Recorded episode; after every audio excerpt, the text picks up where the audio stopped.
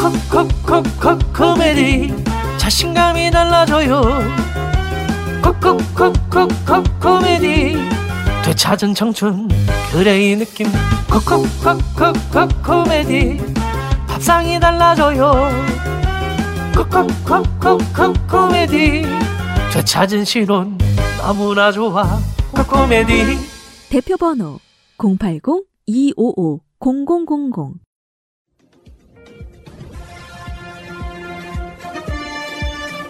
꼭 알아야 할 어제의 뉴스. 국회가 이동관 방송통신위원장 후보자에 대한 인사청문 보고서를 채택해 대통령실에 보내야 하는 시한은 오늘까지였습니다. 더불어민주당은 독자적으로 만든 보고서를 들고 용산 대통령실을 찾았습니다. 이동관 씨의 부적격 의견을 채택한 의견서를 전달합니다. 대통령한테 반드시 전달해 주시고 이 부적격 인사의 지명 철회를 촉구합니다. 인수위 고문 경력, 아들 학폭 무마, 언론 장악 등 초대형 의혹들이 차고 넘치는데 청문회에서 단 하나도 명확히 해소되지 않았다고 했습니다. 민주당은 보고서를 정무수석에게 직접 전달하려 했지만 정무수석실이 수령을 거부해 민원실에 접수했습니다. 지난 십팔 일 인사청문회 이후 이십일 일 예정됐던 인사청문 보고서 채택 회의는 적임자라는 여당과 절대 부적격이라는 야당의 극한 입장차로 파행으로 끝났고 다음 날 윤석열 대통령이 요청한 사흘간의 재송부 마감 기한도 오늘로 끝났습니다. 대통령실 관계자는 재송부 기간 기일이 끝나면 절차대로 진행하겠다. 너무 늦출 필요는 없다고 생각한다고 설명했습니다. 이에 따라 윤석열 대통령은 내일 이 후보자에 대한 방통위원장 임명을 재가하고 임명장까지 수여할 것으로 보입니다. 엠비씨 뉴스 신준명입니다. 후쿠시마 제일 원전에서 불과 삼 킬로미터 떨어진 후타바마치. 작은 마을에 아침부터 주민들이 모였습니다.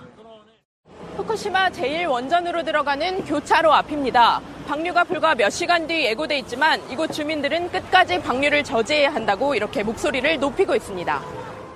주민들은 오염수 방류에 찬성한 적이 없는데도 일본 정부가 일방적으로 밀어붙였다며 강하게 반발했습니다. 방류가 시작된 오후 한 시. 주민들이 바닷가 앞으로 몰려들었습니다. 한 주민은 평생을 함께해온 곳인데 이제부턴 전혀 다른 바다가 됐다며 하소연했습니다.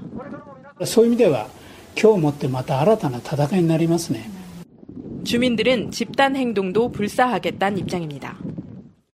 후쿠시마 앞바다가 보이는 바로 이곳에 이렇게 텐트촌을 만들어 오염수 방류 이후 잡히는 수산물의 변화를 계속 관찰한다는 계획입니다. 대지진과 원전 폭발로 큰 피해를 입은 후쿠시마 주민들은 오염수 방류로 또다시 불만이 커지고 있습니다. 처음 원전이 폭발했던 십이 년 전 이곳 주민들이 처음으로 느꼈을 그 전에 없던 공포가 시간이 지나면서 점점 더 큰 불만으로 커졌다. 이렇게 볼 수 있을 것 같습니다. 특히 이천이십 년 일본 정부가 도쿄올림픽을 치르면서 도쿄올림픽이 아니라 후쿠시마 부흥올림픽이다. 이렇게 네. 주장하면서 홍보를 했잖아요. 이럴 때 정작 원전 위험이나 오염수 우려는 축소하는 데만 급급했던 것 아니냐 이런 불만이 한층 커졌습니다. 네. 제가 이번에 세 번째로 다시 와서 이곳 후쿠시마 주민들을 만나보니 오염수 방류로 인해서 후쿠시마를 일본 정부가 다시 한번 버렸다. 이런 배신감을 토로하는 목소리가 많았습니다. 일본 정부는 그동안 과학적인 검증을 계속해서 국제사회의 신뢰를 회복해왔다. 그래서 그 절차에 따라서 방류 절차를 계속해서 착착 진행을 해왔는데요. 이건 마치 일본 정부가 대부분의 국가의 호응을 얻은 것처럼 주장을 해왔는데 마침 오늘 일본 지지통신도 일본 외무성의 한 관계자를 인용해서 한국이 그 방류에 도움, 긍정적으로 말해준 게 방류의 도움이 굉장히 컸다. 이렇게 말했다는 네. 보도가 있었습니다.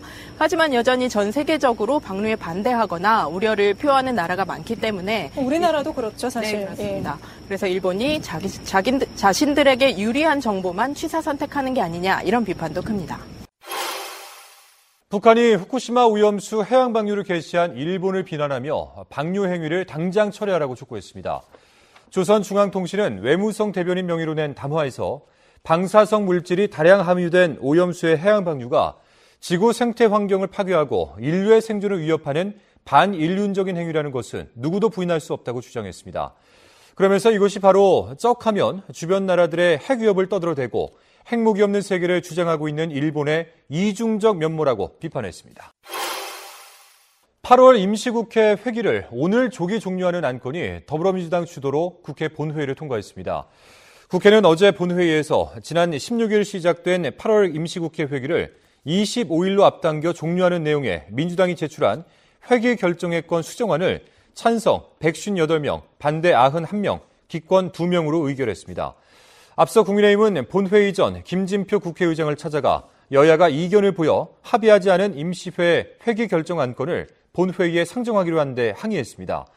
그동안 민주당은 검찰이 이재명 대표 영장을 청구할 경우 체포동의안 표결 없이 영장 심사를 받기 위해 비회기가 필요하다고 주장했습니다. 하지만 국민의힘은 처리해야 할 쟁점 현안이 산적해 있다며 팔월 삼십일 일까지 회기를 지속해야 한다고 맞섰습니다. 국민의힘 중앙윤리위가 불법 정치자금 수수 의혹을 받는 김연아 전 의원에 대해 당원권 삼 개월의 징계를 결정했습니다.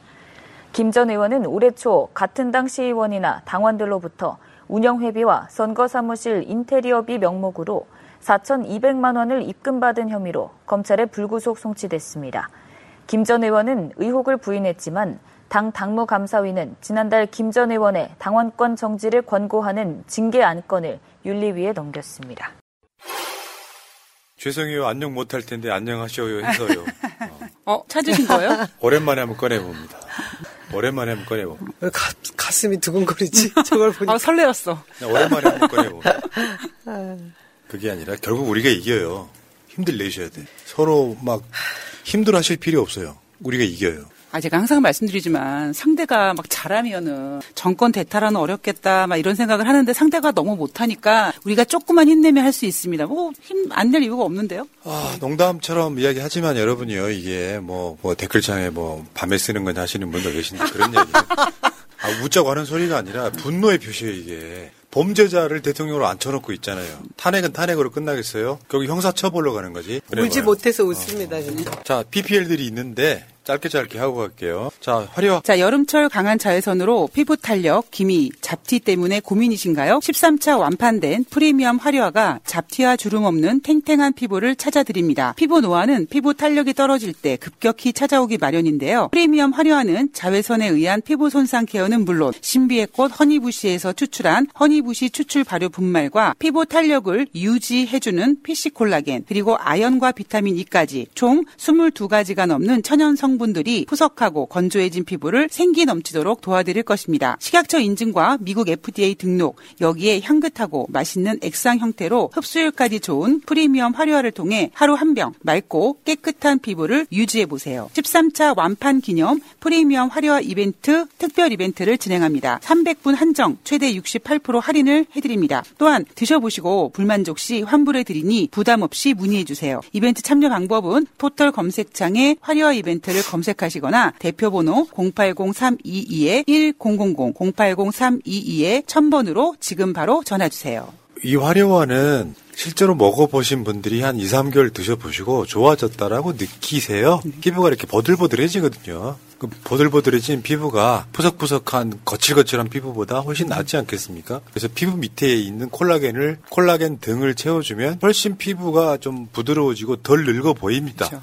자, 드시고요. 지금 저 화면에 보이시다시피 저 효과가 입증돼 있어요. 섭취군과 대조군 비교했을 때 이거 한 삼 개월만 드셔보시기 바라겠고요. 지금 십삼 차 완판 기념 특별 이벤트 삼백 분 한정에서 최대 육십팔 퍼센트 할인해 주신다고 하니까 전화하십시오. 공팔공 삼이이 일공공공 채널 보고 전화 드려요라고 하시면은 훨씬 더 멘트 하나하나가 더 다정하실 거예요. 그리고 무엇보다 이게 그 피씨 콜라겐이기 때문에 다른 콜라겐 같은 경우에는 약간 비린내를 느끼실 수 있는데 드셔보시면 아시겠지만 이거는요 콜라겐을 떠나서 맛있어서 더 먹고 싶어지는 네, 콜라겐입니다. 꽃향기가 예. 나잖아. 꽃향기. 예.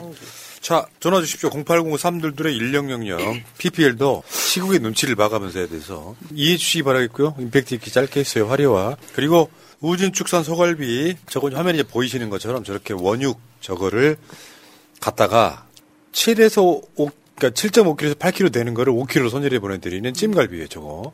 찜갈비. 만나죠. 명절 지금 추석 용이니까 드실 분들, 선물하실 분들 다 구매해 보시기 바라겠고요. 엘에이 갈비는 또 원육이 저렇게 생겼어요. 원육이. 기름 많고. 뼈 이런 걸 이제 저쪽 전문 용어로 커팅이라고 하거든요. 음. 다 손질해가지고 만들면 저렇게 됩니다, 이제. 깔끔해요. 그러니까 우리가 계속 말씀드려봤지만 이 회사가 병원이나 백화점 등에 납품한 업체예요. 우리나라에서 아마 이 고기 손질은 최고로 잘하는 곳. 그러니까 실제로 먹을 것만 쏙쏙 줄여가지고 아주 알차게 보내드리니까 어디 오픈마켓이나 뭐 홈쇼핑 등에서 파는 기름기 많은 그런 찜갈비나 엘에이 갈비가 아니라는 말씀을 드리고요.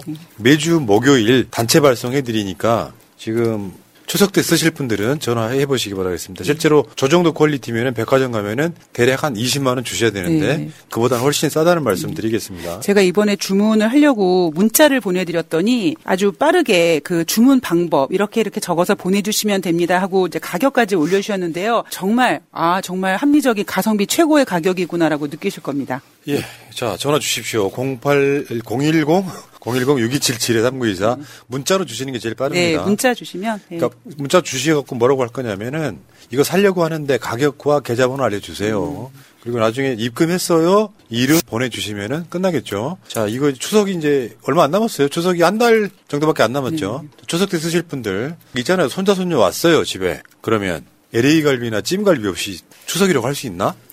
그렇죠. 어. 자, 꼭 한번 해보시기 바라겠고, 뭐, 따님이나 아드님은, 뭐, 아드님 같은 경우에는 저기, 처가에, 그리고 며느리 같은 경우에는 시댁에 이렇게 보내주시고, 어머님, 아버님들은 또 이제 못 만나게 되는 경우 있잖아요. 그러면 선물. 자녀분들 집에 보내주시기 바랍니다. 자, 전화하십시오. 공일공 육이칠칠 삼구이사. 일단 끝!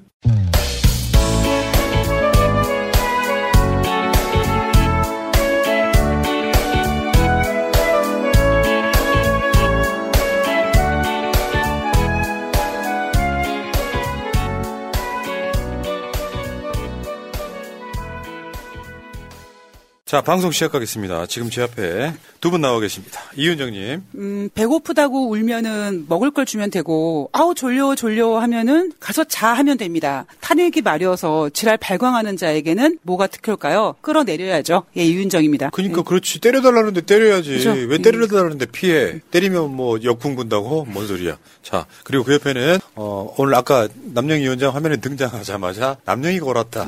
이, 이분들이 이제 뭐가 옳았는지도 기억이 안 나는데 일단 옳았어. 남영희 인천 동구 미추홀구을 지역위원장, 민주당 소통관장, 민주연구원 부원장 나와 있습니다. 안녕하세요, 남영희입니다. 예. 제이의 독립이 필요한 시기가 온 것 같습니다. 독립운동하는 심정으로 예. 살고 내가 남영희 위원장 그 월요일을 만나서 칭찬 엄청 했는데 일요일날 있었던 더민주 전국혁신회 이 패널로 나갔잖아요. 새날방송 그렇게 해주면 안 되나? 뭐, 제가 뭐, 어떻게 했을까? 아니, 내가 보는 남영이랑 전혀 다른 여자가 막 멘트를 하는데, 속으로, 야 저런 모습이 있구나. 음. 어. 아, 전투력 있어 보였어요? 아니, 내용도 그래, 내용도. 아, 그러니까, 네. 민주당, 핵심만. 민주당 당원들 앞이긴 하지만, 음. 귀에 쏙쏙 들어게 자기 경험 갖고 얘기하는데요. 야, 남영이한테 저런 모습이 앞으로 많이 보여드리는데 우리 푸나님 앞에서 잘 안 돼요. 어. 그게 그게 있나봐. 내가 나쁜 놈이지 뭐. 그렇죠. 저를 탄핵시키십시오. 요거, 요거. 이렇게 훌륭하시니까 아무것도 못하죠. 자, 자, 알겠습니다. 자, 시작할게요. 잊지 않으셨죠? 하트를 꼭 눌러주세요. 오늘도 감사합니다. 어제 민주당 촛불 집회에. 진짜로 여러분들 혹시 보셨는지 모르겠지만 민주당 지지하시는 분들은 계속해서 윤석열 탄핵을 외쳤어요. 민주당 국회의원들 많이 나오셨잖아요. 네. 심지어 여러분들이 싫어하는 분들도 많이 나왔더라고. 그럼 그분들 뒤에서 나오는 목소리는 뭐예요? 뒤에서는 윤석열을 탄핵하라 외치고 있잖아요. 네. 국회의원들은 역풍 불까봐 그 이야기를 못하잖아요. 그 간극을 좁혀야 된다 이 이야기하는 거예요.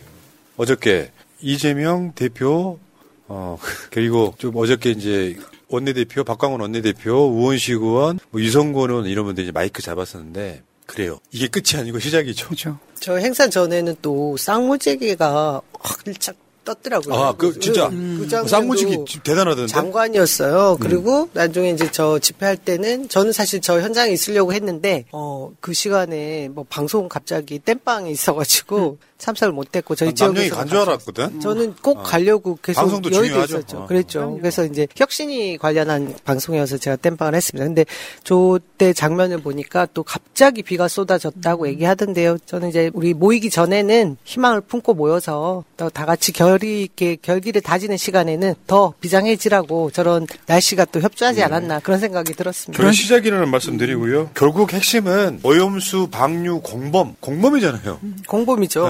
네. 그게 지금 그 공범임을 피하기 위해서 온갖 혀를 길게 뺐죠. 뭐 예를 들면 오염수 방류를 찬성하는 건 아니다 같은 소리. 윤석열은 지금 단 한 번도 오염수 방류에 반대 목소리를 내지 않고 수년 전부터 후쿠시마를 쉴드 쳤었죠. 이 집들 처음 듣는 소리지. 후쿠시마에선 폭발이 없었다. 오염수니까 방사능 유출이 없었다. 이 이야기로 시작된 윤석열이 지금까지 달려온 모습. 일본에 갔을 때 오염수 방류 한국인의 이해를 구해 나가겠다. 그 전에 강제동원 문제 같은 것. 일본 전범기업한테 피해받은 우리 한국 노동자들을 한국 돈을 걷어서 이거 받아라. 일본 돈이나 한국 돈이나 같지 않냐. 이런 개소리하는 정권인데 저는 이거는 과거사나 이런 문제는 국민들한테 체감이 안 됩니다. 오염수는 지금까지 윤석열 집권 이후에 가장 여론조사로서도 오염수 방류 반대가 팔십오 퍼센트 이상 나왔던. 이거는 사실상 만장일치라고 봐야죠. 여러분 존나 착각하는데요.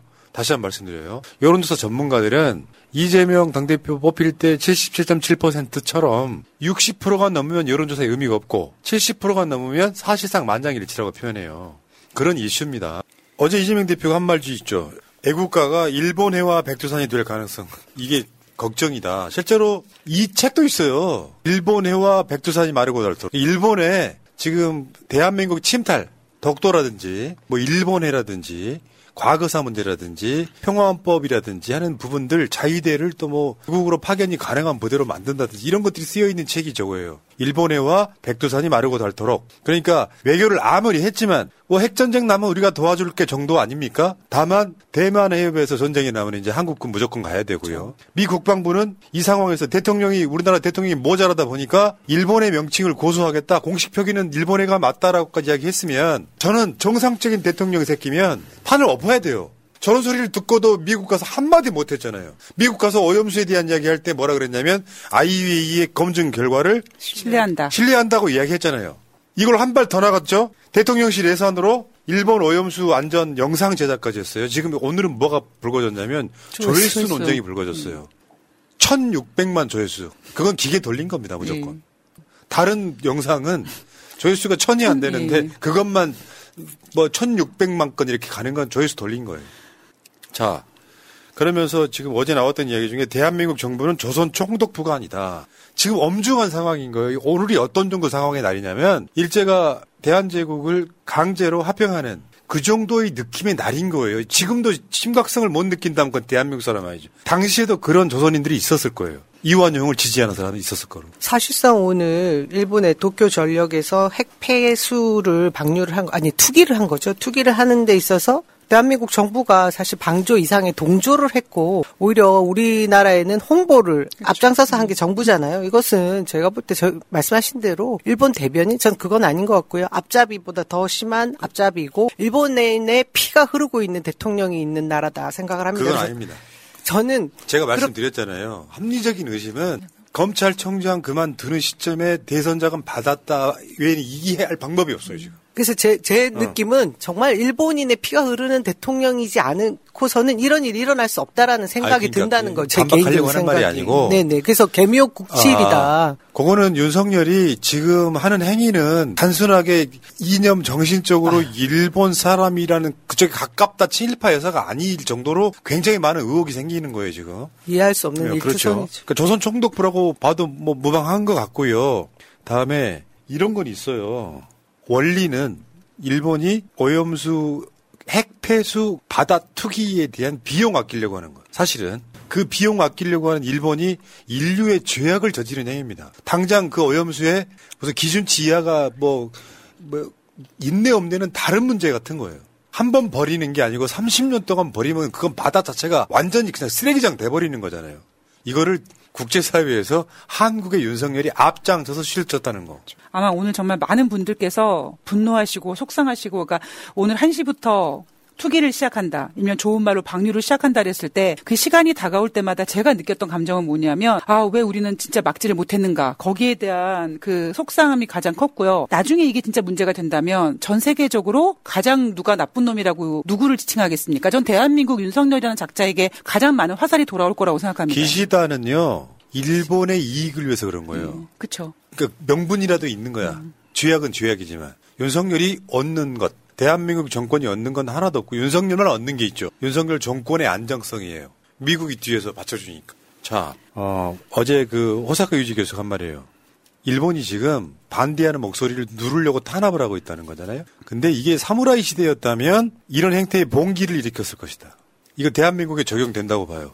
여기서 봉기 못 일으키면 국민이 지는 거죠. 그래서 민주당이 지금 주말에 광화문 일대에서 총궐기대회를 합니다. 저는 어제 국회 내에서 한 거는 그냥 맛보기였고요. 왜냐하면 가장 빠르게 할 수 있는 집회가 그거였기 때문에 국회에서 한 거예요. 근데 주말 집회에 정말 많은 국민들이 저는 나올 거라고 봐요. 지금 이, 일정만 볼까요? 어저께 수, 국회 번창 앞에 촛불 집회했죠. 비가 오니까 이제 요즘 엘이디로 하다만요. 어. 커지지 않도록. 어. 네. 다음에 이십사일날 오늘은 대통령실 앞에 기자회견했죠. 내일은 광화문에서 대통령실까지 거리 행진합니다. 토요일날은 광화문 일대에서 총궐기대회를 합니다. 이제 시작이라고. 광화문 일대에서 하는 그 집회는요, 시간이 언제냐면 토요일날 오후 네 시 한국 프레스센터 앞서 찍어드릴까요? 서울시 중구 세종대로 백이십사. 준비물 모자 운동화 생수. 이제 이렇게 시작되는 거예요. 신호탄이 이제 쏘아져 올려온 거지. 음. 그, 저, 지금 저걸로 규탄하는 걸로 끝나지 않을 거예요. 두 가지 목적을 이뤄야 돼요. 오염수 방류 이제 중단, 그리고 윤석열 정권 타도까지 타도. 갈 겁니다. 자, 김용민 의원이 윤석열 탄핵하자 민주당 최초의 발의를 제안했어요. 페이스북. 민주당 백육십팔석으로 윤석열 탄핵 발의합시다. 민주당 단독으로 가능합니다. 이제는 해야 합니다. 저거는 내가 정봉주 의원 방송에서 얘기를 많이 드렸는데 탄핵이 되고 안 되고는 두 번째 문제라는 거예요. 국민들 팔십오 퍼센트가 반대하는 걸 윤석열이 찬성한 거잖아요. 온갖 실드를 다 쳤어요. 괴담으로 치부하면서. 탄핵 발의시키고 시작하는 거예요. 앞으로 계산해보니까 이백석이 안 돼서 못 되는, 발의는 할 수 있으니까 백오십석 넘으면. 그래서 여론을 설득하는 작업이 있어야 되는데 지금까지 일어났던 어떤 이슈보다 민주당이 저렇게 하면 국민들 우호적입니다. 그러니까 이 이슈로도 윤석열 못 끌어내리면 우리는 기회가 없는 거예요. 왜? 지지층이 무너지거든. 그러니까 정치 색깔이 전혀 없는 제 지인분들이 가장 저에게 많이 하는 얘기가 뭐냐면 아니 이렇게 바다에다 오염수를 투척하고 그러는데 왜 국민들이 집회를 안 하냐. 집회하는데 언론에서 보도하지 않는다 그랬더니 빨리 끌어내려야 된다라고 얘기를 하더라고요. 그러니까 이게 당 색깔에 상관없이 정치 색깔과 상관없이 어떤 그 국민들의 생명, 국민들의 안전에 관련된 문제이기 때문에 그 어느 때보다도 정말 많은 분들이 나오셔가지고 두 가지 목적을 다 이룰 수 있었으면 좋겠습니다. 이 다, 어. 탄핵이라는 단어의 무게 때문에 민주당 내부에서는 지금 이게 시기상조다 이렇게 얘기하시는 분들이 굉장히 많고 아니, 김용민 의원의 개인적인 의견으로 그냥 치부해버리는 지금 그런 얘기들을 제가 많이 들었는데요. 사실 김용민 의원이 탄핵하자라고 올린 저 시점에 저도 페이스북에 올렸습니다. 사실 이유가 차고 넘친다고 음. 생각해요. 그걸 다 통칭해서 저는 딱 한 가지인데 헌법을 유린하는 대통령 대통령을 저희가 더 이상 두고 볼 수 없다라는 겁니다. 아니 무슨 시기상조인지는 이해가 안 가는 게 그동안 우리 국민들은 참을 만큼 참았고 인내의 만큼 인내했고 못 볼 걸 볼 걸 다 보면서 여기까지 오지 않았습니까? 그리고 이제 더 이상 뒤로 물러날 데가 없어요. 저는 가장 염려되는 게 진짜 이러다가 대한민국 쓰레기 되는 게 아닌가 이게 가장 걱정되더라고요. 그러니까 이게 뭐 한두 가지 문제가 아니라 네. 내가 기록해놓은 것만으로도 탄핵 사안이 사십가지가 넘습니다. 맞습니다. 그리고 윤석열의 죄악을 따지면은 몇백 가지가 지금 리스트업이 돼 있는데 여기서 더 이상 물러나는 건 불가능해요. 그러면 민주당 지지층 중에 지지층인지 갈라층인지 모르겠지만 의석수 어쩌고저쩌고 하는 건 아무 의미가 없어요. 지금 박근혜 탄핵할 때보다 민주당 의석이 삼십팔석이 더 많습니다. 우호 지분까지 합치면 아직도 백팔십석은 살아있는 거예요. 다른 정당으로 갔거나 정의당 등을 포함하면 백팔십석 살아있어요. 문제는 그게 지금 숫자가 부족하니 불가능하다고 말하는 것 자체가 심리적 불확실하는 거죠. 그렇죠. 일단 발의시켜놓고 국민들을 설득하는 작업이 있어야 되는데 이 이슈만큼은 국민들이 이미 알고 있는 이슈이기 때문에 오염수만 걸어요? 고속도로 정점이 바뀌었다 그럴 수 있죠. 역사적 쓰레기를 방통위원장에 임명하는 거 이야기할 수 있죠. 우리 국민이 죽어도 누구 하나 책임지는 그렇죠. 책임자가 없습니다. 이태원 참사 같은 것도 이야기할 수 있죠. 이 모든 것들을 다 걸 필요도 없어요. 선택과 집중 네 개만 딱 걸어도 돼요. 문제는 국민은 이런 주장을 해야 된다는 거죠. 맞습니다. 예를 들면 어떤 사람들은 새나라를 욕하기도 해요. 탄핵이 불가능한데 왜 선동하냐. 국민이 그 이야기를 못하면 누가요? 역사는 그냥 그냥 그냥 쓰레기 시공창으로 그냥 빠뜨리는 거예요. 네. 아 그러면 나라의 주인이 국민이라는 얘기도 하면 안 되는 겁니다. 사실 이렇게 잘못되어 있는 대통령을 뽑았다고 생각을 하면 그 과에 대해서 우리 국민 스스로 책임지는 자세를 가지고 탄핵해라, 탄핵해달라 요구해야 되는 게 맞다고 생각합니다. 그러니까 이런 상황들을 우리가 알고 있어야지. 일부 진보에 계시는 분들이 그런 사람이 있다니까요. 와이티엔 평론가야. 내가 나가서 싸울 생각을 하는 게 아니라 야 우리 의석 부족해? 다시 말씀드려요. 대한민국 역사상 최초의 탄핵은 민주당 의석이 백삼십 석밖에 안 됐다고. 헌재의 이념 성향별 그 비율이 뭐냐. 칠 대 이였어요. 칠 대 이. 보수가 칠이었다고. 중도 포함이긴 하지만. 문제는 되고 안 되고는 그게 중요한 게 아니잖아요. 명분이잖아. 대통령 자격이 없는 놈이 그 자리에 올라가 있는데 국민들이 탄핵시켜란 말도 못하는 건 말이 안 되잖아요. 그것을 받들어서 민주당이 국민을 따라오는 것은 그들의 선택일 수도 있어요.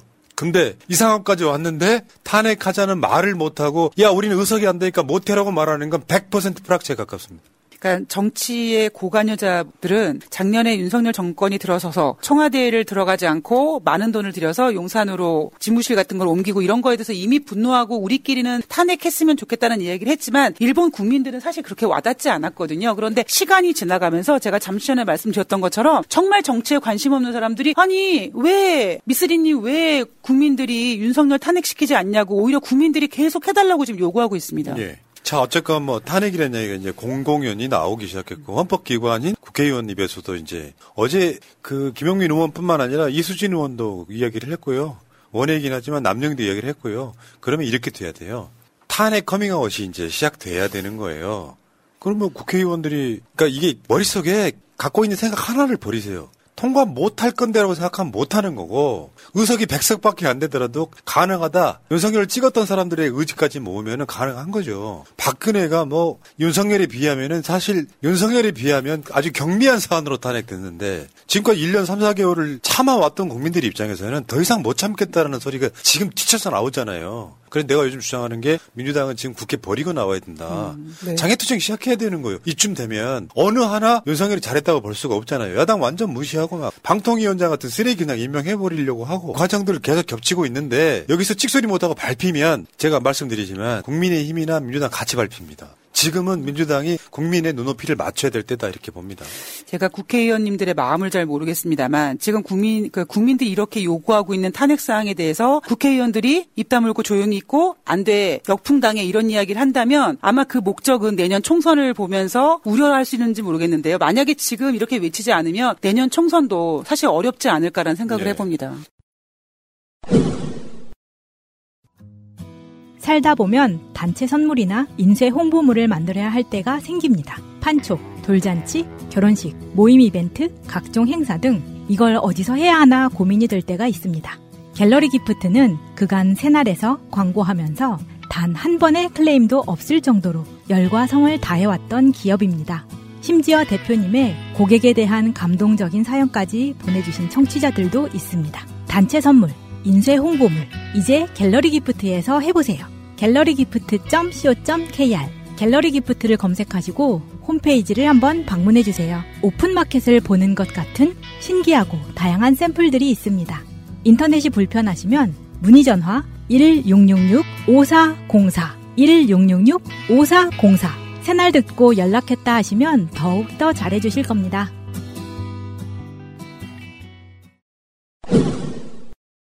제발 좀 끌어내립시다. 예. 그자의 바지는 끌어져 내려와 있는데 바지는 이미 밑, 밑에 흘러내려가 있는데 예. 자 일본이 오늘 오후 한 시 삼 분에 핵오염수 방류를 시작했습니다. 한 시 삼 분부터 그러니까 사실상은 한 시에 시작한 거죠. 그렇죠.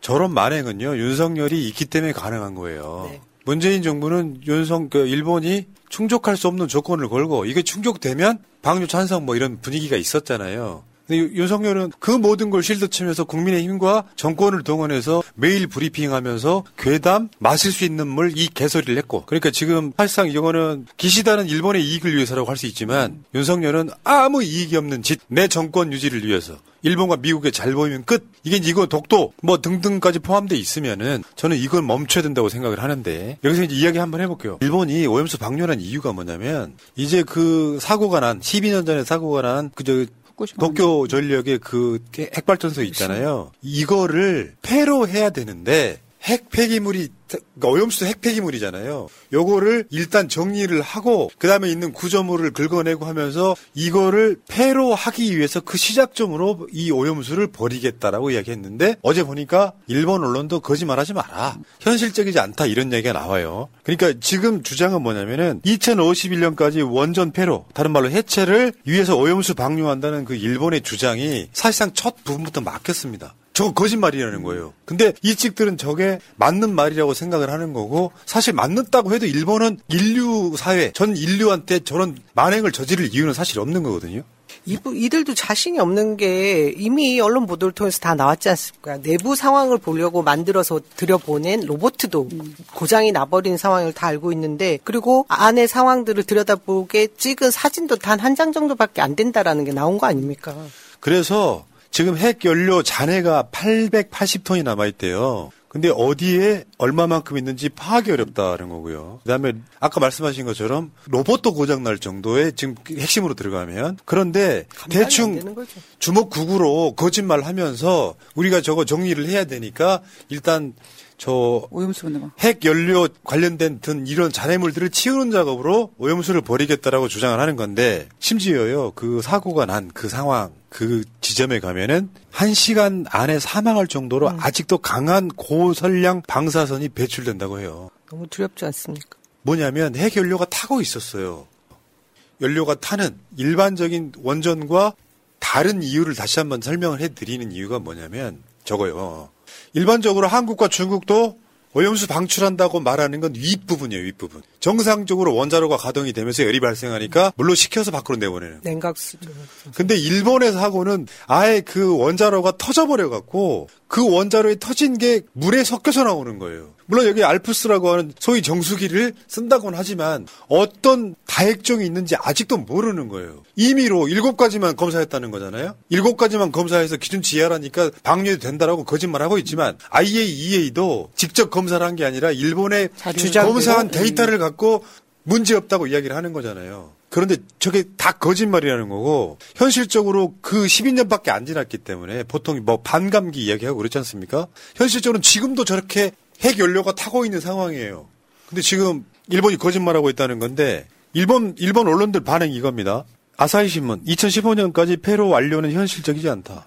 전 지구를 상대로 거짓말하고 있습니다. 대한민국 윤석열만 처석같이 믿고 있는 거죠. 알면서도 거짓말하는지 모르지만. 마이니치 탱크마다 방사성 물질 농도가 제각각인데 상당 시간 걸릴 거다. 이천오십일 년까지는 불가능하다. 그린피스는 뭐라고 그랬냐면 폐로는 이번 세기 내에 불가능하다. 그러면 이게 인류는 어떤 걸 교훈으로 가져야 되냐면 원자력이 얼마나 위험한지를 인식하는 계기가 돼야 되는데 원자력 업자 모임 아이에이이에이와 일본의 농간에 모자라서 넘어간 거 아닙니다. 제가 봤을 때는 윤석열은 일본에 뭔가 큰 빚을 지고 있는 거예요. 사적으로. 그럼 이 새끼는 당연히 끌어내려야지. 진짜 나쁜 새끼죠. 모니터링하고 있는 용산팀, 경찰팀 보고 있나? 국정원? 보고 계십니까 여러분? 이 지금 거짓말이 정말 두렵고 무서운 것은 전 세계 인류의 재앙이 될 수도 있는 것이 이것이 전례가 된다는 거 아니겠어요? 그렇죠. 앞으로도 음. 이 원자력 뭐 폭파 이후에 방사성 오염 물질들을 언제든지 해양에 투기할 수 있다라는 걸 보여주는 거 아니겠습니까? 지금 덕을 때리는 게 이거잖아요.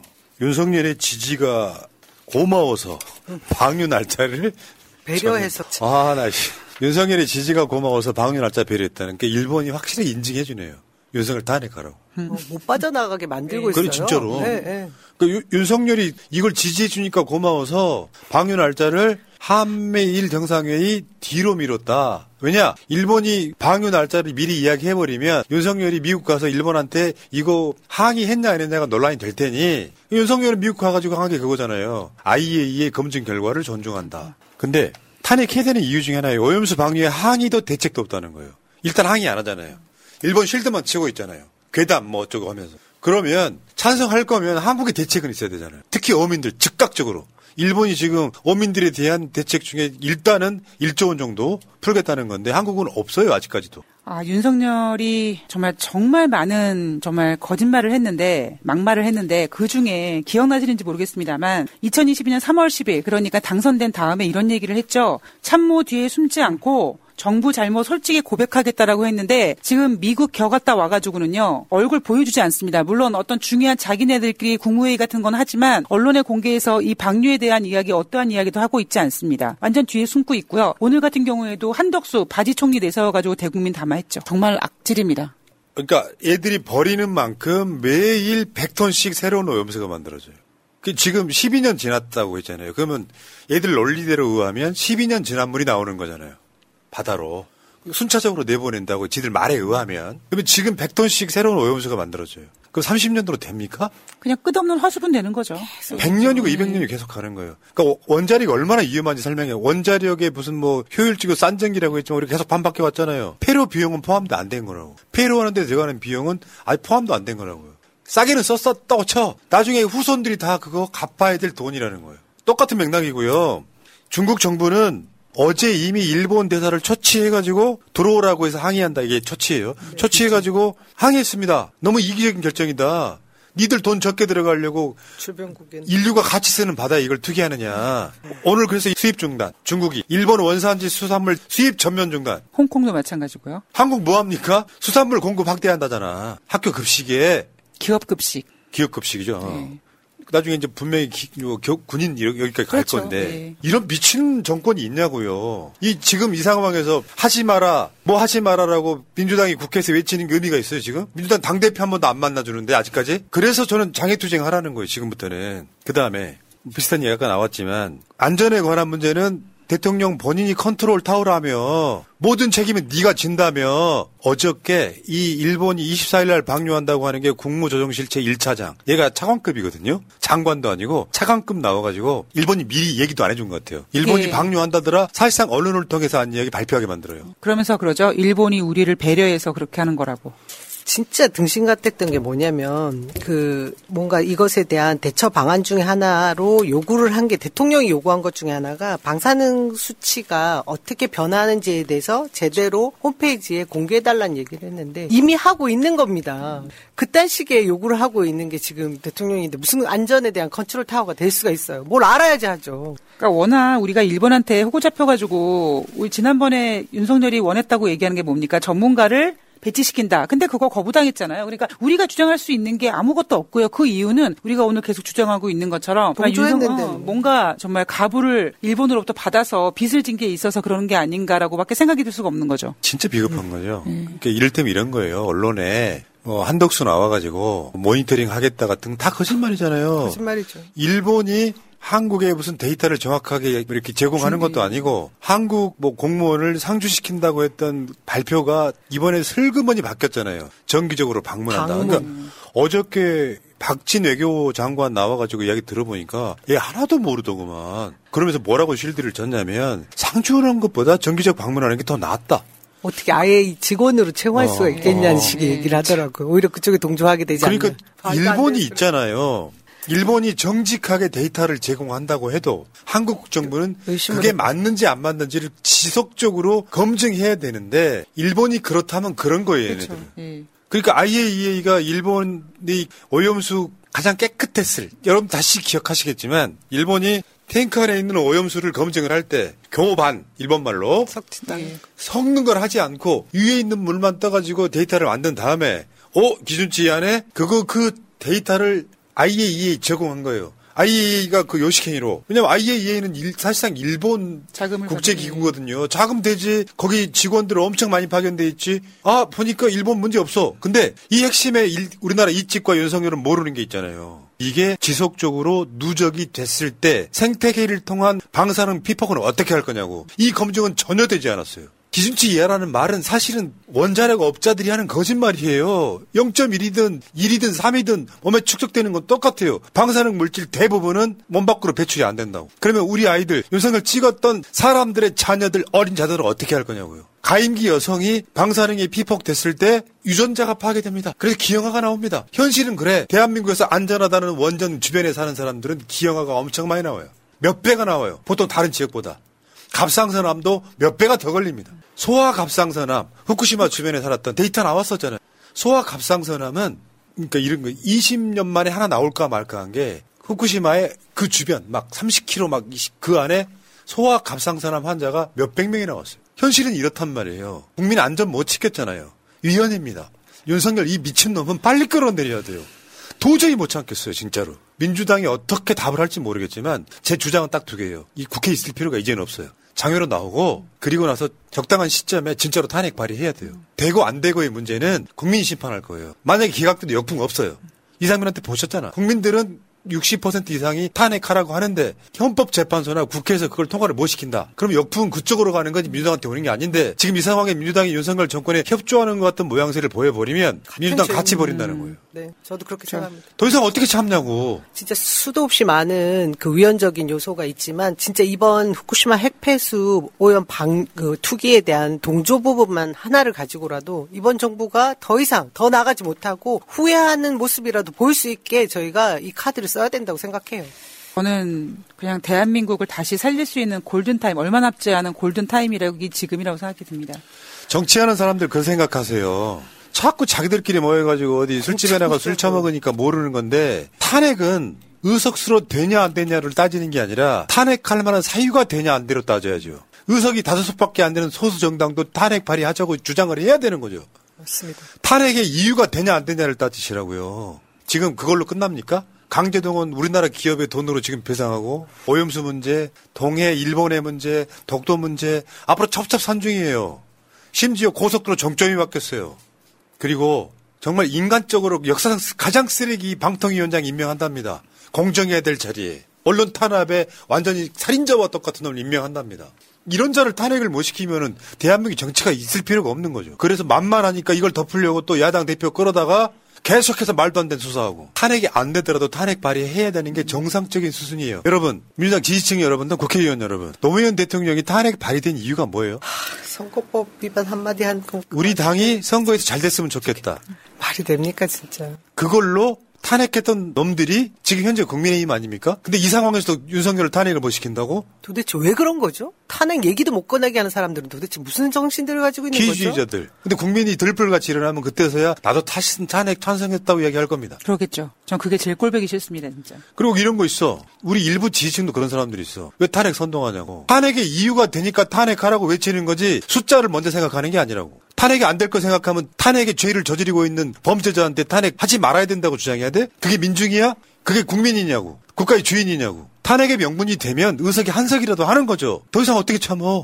이미 나온 것만으로 탄핵 사유 차고 넘치는데 국책사업을 뒤집어 엎어버려가지고 정점이 바뀌었는데 그럴 때 민주당 국회의원들이 진짜로 장애로 나오는 것부터 시작해야 돼요. 이게 무슨 의미가 있냐고요.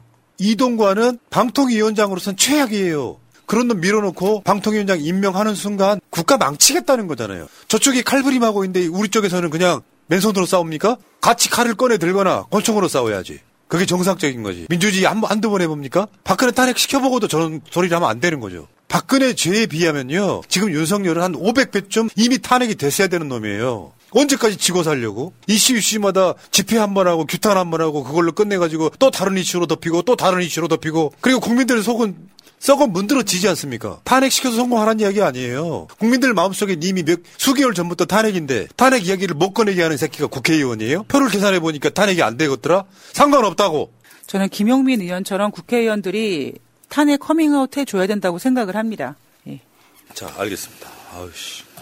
계산해보세요. 지금도 십 년간 현재 시설에 가득 차서 버린다는데 십 년간 쌓인 걸 삼십 년 동안 방류하면 삼십 년 동안 지금의 세 배가 쌓여 있을 텐데 나머지 이십 년치는 어디로 갈까요? 음. 이거 방류를 시작했다 치더라도 이거 중단을 시켜야 돼요, 지금. 그리고 이거는 시간이 지나는 게 아니라 어느 정도 이게 또 어로, 그러니까 여론에서 언론에서 좀 잊혀지면 일본 애들은 또 더 많은 양을 한꺼번에 많이 빨리 아마 본 내본을 방출시킬 가능성이 되게 높습니다. 예. 자, 이 이야기는 이따가 또 뭐 뭐 다른 데서 또 하고요. 탄핵에 또 하나의 이유가 있습니다. 단 한 번도 빠짐없는 수년간의 매진으로 이제는 다른 수식어가 필요 없는 우진축산의 소찜갈비, 엘에이갈비, 이제 그 이름만으로 고품질 갈비의 상징이 되었습니다. 할머니는 손자, 손녀에게, 아들은 어머니에게 우진축산의 소찜갈비, 엘에이갈비를 보내보세요. 공이 이육삼사 육오육오 공일공 육이칠칠 삼구이사. 우진축산은 대기업 납품 전문업체입니다. 경제인데요, 경제. 이거는 후쿠시마 오염수 방류보다 백 배는 더 중요한 거예요. 이유가 뭐냐면 대한민국 경제가 지금 망하고 있는 게 일시적인 게 아니라는 게 문제예요. 음. 한번 경제 망가지면요. 이미 선진국 대열에 탈락할 가능성이 높아지고 있잖아요. 두 가지 이유는 우리가 봤잖아요. 대만한테 이십 년 만에 역전당한 거. 지디피 추월당했 이십 년 만에 일본한테 성장률 역전당한 거. 근데 문제는요. 이게 윤석열과 직접적인 연관이 있다는 걸 한번 보여드릴게요. 우리 경제의 가장 큰 리스크가 미국과 중국 때문이죠. 그렇죠. 근데 외교력이 있다면 미국과 중국 사이에서 균형감 있게 외교를 해야 되는 거예요.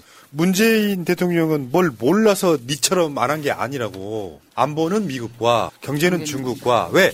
한국을 선진국으로 만들어준 건 사실상 중국이거든요. 삼십 년 동안 중국의 십억 정도 되는 인구가 한국 물건 엄청 사준 거예요. 결국 윤석열의 이 그러니까 현재 대한민국의 경제 리스크는 미국과 중국 때문이에요. 미국에다가는 저번에 백삼십이조 퍼줬잖아요. 모든 기업들이 가가지고 윤석열이 데리고 가서 공장 지어줬잖아. 한국이 얻은 거는 없어요. 거기다가 무슨 뭐 관련한 법들 하나도 못 바꿨지. 전기차 관련한 전기차. 거. 아이알에이. 그게 첫 번째 중요한 이슈인데다가 이제 이제 그 저 이런 거 있잖아요. 미국의 반도체 공장을 지으면 세금 깎아주는데 그 회사들은 중국이 공장 못 지어. 이런 식으로 전쟁이 일어났어요. 한국 경제가 끝없이 추락했어요. 중국 내부의 문제도 있지만 결국 중국인의 국민 감정까지 건드리고 있어요. 어제 보여드렸죠. 중국의 중국 네티즌들이 유행한다는 짤. 윤석열이 기시다 똥꼬 빨고 있는 거 있잖아요. 중국 사람들이 조롱을 하고 있어요. 모를까봐. 거기는 컴퓨터를 아예 패스하고 모바일로 간 나라야. 모든 국민이 핸드폰 갖고 있는 나라예요. 더군다나 소위 말하면 약간 전체주의 국가에 가깝지. 한국의 인상 너무 안 좋은 거죠. 왜? 선진국 만들어줬더니 이 새끼들이 미국과 일본 똥꼬 빨아 이거잖아요. 미국과 일본의 똥꼬를 빨고 우리를 공격하려고 제일 앞에 서 있는 게 진짜 꼴보기 싫은 거죠. 이게 사실상 탄핵의 이유라고 보는 게 저번에도 한번 보여드렸죠. 여론조사에서 총선 때 가장 중요한 이슈가 뭐겠느냐 했을 때 경제. 압도적으로 경제였잖아요. 근데 이 경제가 하루아침에 좋아지는 게 아니고 윤석열이 올해 들어가지고 올해 상반기쯤에 뭐라 그랬냐면 상저하고라고 했단 말이에요. 근데 이미 하반기가 이 개월이 지났어요. 나아질 기미가 없어. 그랬더니 어제 추경호가 뭐라 그랬어. 시월달 되면 좋아진대. 문제는 뭐냐면 이게 깊고 길게 갈 가능성이 없다는 거죠. 좋아질 방법이 없는 거예요. 좋아지겠다 분위기 좋아 뭐 중국의 리오프닝 이미 지나갔어. 중국이 근데 부동산발 경제 위기가 와가지고 중국 사람들이 이제 돈을 안 쓰기 시작하는 시대. 어마어마한 위기가 왔다는 거잖아요. 음. 중국 성장 중에 부동산이 차지하는 비중이 한 삼십 퍼센트쯤 된다면서요. 음, 그 이상이죠. Oh, no. 그러니까 어떤 중국이 우리나라보다 사실 경제가 약간 늦게 성장하고 있잖아요. 그러다 보니까 우리가 마치 일본 경제를 따라가는 것처럼 중국이 우리나라 경제를 보고 있, 그러니까 따라가고 있는데 우리가 부동산 이슈가 한번 크게 한번 오지 않았습니까? 옛날에 막 성장했을 때 두 자릿수 성장했을 때 그때처럼 지금 중국이 그만큼 그 어떤 유동성으로 많이 성장했던 부분이 부동산이고 그 문제가 이제 터질 만한 때가 이제 온 것이죠. 음. 자, 데이터로 하나씩 한번 볼게요. 이제 일단 미국발이 이거 원달러 환율주의. 역대급이에요, 지금. 최근에도 연 고점 찍었죠. 네. 저게, 저게 경제 모르시는 분들은 저게 뭔 뜻인가 할 수 있는데 환율 차이가 저렇게 나면 한국 경제는 사실상 지금 저 금리를 못 올리고 있는 이유랑 다 연관성이 있어요. 네. 이따가 설명해 드리고. 미국발 경제위기가 이렇게 시작되는 거예요. 수출입 감소율. 저 그래프 한번 보세요. 마지막에 지금 팔월 일월부터 이십일까지. 수출도 사실상 나아진 게 없죠. 일시적으로 좋아지긴 했어요. 유월달쯤에. 다시 떨어지기 시작하죠. 전체 일 년 그래프로 보면 쭉 떨어지는 거예요. 수입이 줄어들었다고 좋아하는 사람 있잖아요. 한국은 수입을 해서 수출해 먹고 사는 나라예요. 수입이 줄어들었다는 건 수출할 게 없다는 점. 앞으로 더 안 좋아질 거라는 거예요. 그러니까 저게 계속 거죠. 길게 갈 가능성이 되게 높다는 거고요. 근데 중국으로 한번 볼까요? 중국 주요 경제 지표. 올라가는 게 보이긴 하죠. 뭔가요? 청년 실업률. 청년 실업률이 저렇게 되면 한국에 여파가 없을까요? 중국에요. 백만 장자 이상 되는 인구만 사천만 명입니다. 한국 인구만 꽤 버금가요. 근데 경제가 안 좋아요. 안 좋은 것 쪽으로는 중국이 굉장히 나빠지고 있는 거예요, 지금. 생산자, 물가 상승률, 뭐, 소비자 물가 상승률, 좋았다, 나빴다 이렇게 하고 있긴 하지만 중국 자체가 지금 저 상태이기 때문에 상저하고 뿐만 아니라 시월달에도 경제가 좋아질 가능성은 사실상 무예요. 왜? 중국이 차지하는 비중이 수출 수입이 대부분 불과 몇 년 전만 해도 문재인 정부 때까지만 해도 약 이십오 퍼센트 정도 됐어요. 이십육, 이십사 정도에서 평균 이십오 퍼센트 됐단 말이에요. 정확하게 수출 수입 비중이 사분의 일이었다고요. 지금 중국이 수입을 안 하니까 줄어들어서 십구 퍼센트 정도 됩니다. 그런데 여전히 일이에요. 자, 소비재 수출액 추이를 한번 보겠습니다.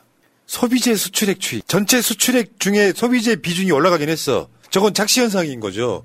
비중이 올라가긴 했는데 소비재 수출액은 떨어지고 있어요. 상반기 때. 한국이 재가공해서 만들어 파는 나라잖아요. 그중에 뭐 반도체라든지 이런 것들이 수출이 부진해가지고 중국, 대중국 무역이나 무역 적자가 났었잖아요. 이젠 저거야 소비재 수출액도 떨어지기 시작했어요. 한국에서 만든 물건, 공산품.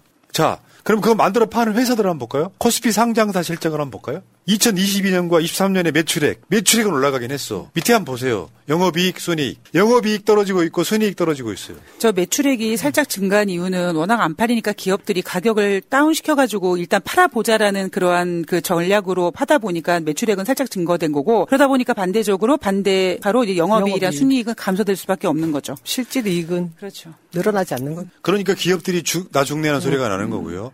다 자빠진 회사 또 나와요. 근데 이 상황에서도 미친놈들 안 했죠. 일본 맥주 수입. 이러니 한탄하는 거예요. 이게 일제강점기 때랑 뭐가, 뭐가 달라요. 저 일본 맥주 중에 후쿠시마 인근에서 생산하는 것도 있어. 그러니까 정권을 누가 잡느냐에 따라 달라지는 거예요. 문재인 정부 때는, 어, 일본과 무역전쟁하면 국민들이 우우 몰려가지고 불매운동도 하고 그랬어요. 미친놈 하나가 정권 잡으니까 일본 가는 사람들을 왜 그렇게 많아? 일본 맥주 아무 생각 없이 마시는 거죠. 정권에 따라서 달라지는 대부분의 국민들이. 답답합니다. 한중일 경제 성장률 추이 한번 보겠습니다. 보이시겠지만 이십 년 만에 역전당했다는 성장률이 저겁니다. 한국이 맨 밑에 있죠. 영 점 육. 일본이 제일 위에 일... 있습니다. 저러고 있어요. 그러니까 윤석열이 외교라는 게 국익을 위한 얘기는 단 하나도 없는 거예요. 하나 더 보여드릴까요? 세계 백만 장자 수를 한번 볼게요. 이거는 전 세계 경제 규모에서 한국이 비슷해요. 한국이 십이 권 정도 되니까. 한국의 백만 장자가 저거 단위가 만 명이죠. 만 명. 백이십오 점 사만 명. 백만 장자면 십억쯤 되는 거죠. 십억 이상 되는 사람들이 백이십오만 명 정도 돼요. 근데 전 세계 경제 비중이랑 비슷해. 근데 다른 거 한번 볼까요? 연성을 찍었던 사람들. 연령대별 소액 생계비 대출 미납률. 그러니까 소액 생계비 대출을 했는데 지금 연체하고 있는 사람들. 제일 많은 게 이십 대. 현실이 이렇단 말이에요. 내가 윤석열을 찍었지만 윤석열 때문에 가장 어려운 상황을 살고 있는 거예요. 저게 한번 봅시다. 이십 대들이 노량진에서 공무원 시험 준비한다고 가는데 공무원들을 아예 안 뽑잖아요. 노량진 지금 완전 파탄 나고 있어요. 그래서 막 고시원 짓고 원룸 지었던 사람들이 방에 앉혀서 난리가 나는 거예요. 기업들이 일자리 안 만들잖아요. 기업들 불러다가 얘네들 세금은 깎아주는데 기업들 불러다가 일자리 만들라는 이야기를 안 해요. 그러면 이십 대들이 직장을 못 구하고 그러니까 연체율이 제일 높은 거예요. 그래서 한국 경제가 깊 꼭 올해 저성장 고착화가 되면 한국 경제 진짜로 망하는 시점까지 이제 온 거예요. 그리고 여기엔 없는데 또 하나 지금 한국 경제 가장 큰 문제가 뭐냐면 한국이 지정학적 리스크입니다. 아까 맨 처음에 중국과 미국 사이에서 우리가 참 줄다리기를 잘하면은 성장할 수 있는 분위기인데 우리나라는 지정학적 역, 그 위치가 굉장히 위험하다 보니까 윤석열이 지금 뭐 사실적인 느낌적인 핵경우 이런 얘기하면서 선제 타령하고 있고 북한을 적어두고 있다 보니까 지정학적 리스크가 굉장히 부각되고 있는 부분이 음. 대한민국 경제 발목을 잡고 있는 거죠. 지금 아까 보여드렸던 그래프 있죠. 연합뉴스가 제공해 준 건데 최근 이, 삼 일 안에 만들어진 자료예요. 옛날 게 아닙니다.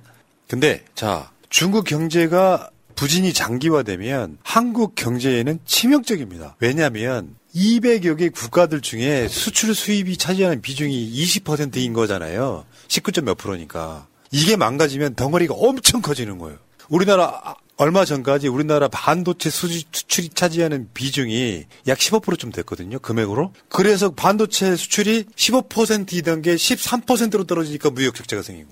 중국과의 관계를 좋게 좋게 만들어서 한국 조화, 한국산 조화가 돼야 되는데 앞장서가지고 바이든이 시진핑 째려보니까 윤석열이라는 모자란 놈 하나가 아구통. 시진핑 아구통 날린 사건이 지금 이게. 자, 그리고 지금 원달러 환율이 연고점 찍었잖아요. 어, 어저께인가 연고점 찍었어요. 가장 차이가 많이 나요. 그럼 어떻게 되냐면요. 수입 물가가 올라가요. 걔네들은 한국 돈을 받으려고 오는 게 아니잖아요. 달러를 받으려고 오는 거잖아. 그러니까 수입 물가가 엄청 올라가요. 그러면 수입 물가가 올라가면 내 원가가, 제조 물가가 올라가, 올라가겠죠. 원가가 올라가겠죠. 그러면 가격이 비싸지는 거예요. 그래서 적당하게 따라가야 되거든요. 근데 한국에서는 미국을 못 따라가.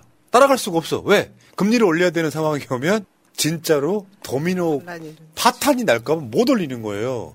하는 총재도 미쳐버릴 거예요, 지금 상황이. 그러니까 허접한 전문가들이 어떻게 쉴드를 치냐면 원화 가치가 떨어지니까 대한민국은 수출국이니까 수출을 먹고 살 수 있다 이런 얘기 하는데 지금 우리가 계속 얘기했던 것처럼 일단 중국 시장이 망가졌고요. 거기에다가 우리나라가 뭐 어떤 제품을 만든다? 이제 대부분 우리나라가 수출해서 판매하는 그 제품들이 어느 정도 전 세계적으로 평등화되어 있기 때문에 우리가 중국 시장을 놓치면은 정말 엄청난 피해가 예. 오게 되는 거죠. 자, 그리고 여러분들이 지금 이제 여름이 끝나가는데 에어컨 많이 쓰셨죠? 에? 여러분, 올해 전기료를 세 번 올렸어요.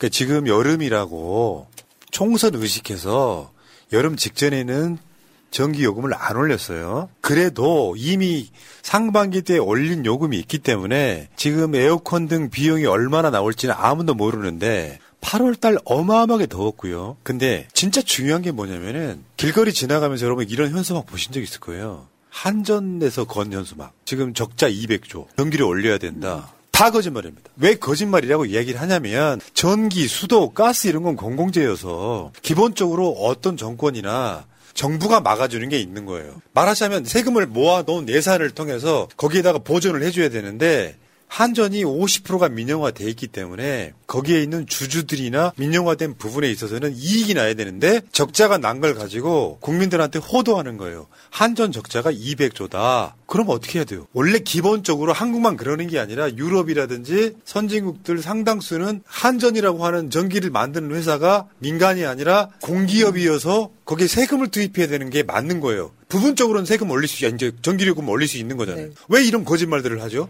그래서 지금 여러분들 그 전기요금 폭탄 이야기를 하면 잘 사는 분들은 아무 상관없어요. 김건희가 현찰만 육십억 갖고 있는데 현찰만 육십억 갖고 있다고. 전기요금 뭐 몇십만 원 내는 게 일이 되겠어요? 하루에 그만큼보다 더 많은 이자가 나오는데? 문제는 서민들이라는 거죠. 근데 이거를 또 이번 여름이 끝나고 나면은 또 전기를 올리겠다는 거고요. 또 겨울 들어가면 난방료가 있을 거 아니에요. 가스요금 또 전기를 또 올립니다. 여기에 대한 대책이 하나도 없어요, 이 정권이. 그래서 지금 전기요금 폭탄 고지서가 온다. 폭염 속에 공포했던 시민들. 지금 여러분들 기억하시겠지만 올 초에 난방비 폭탄 기억들 하세요? 경제 망가지면서 경제를 막아내야 어떤, 어떤 생각도 없는 거예요.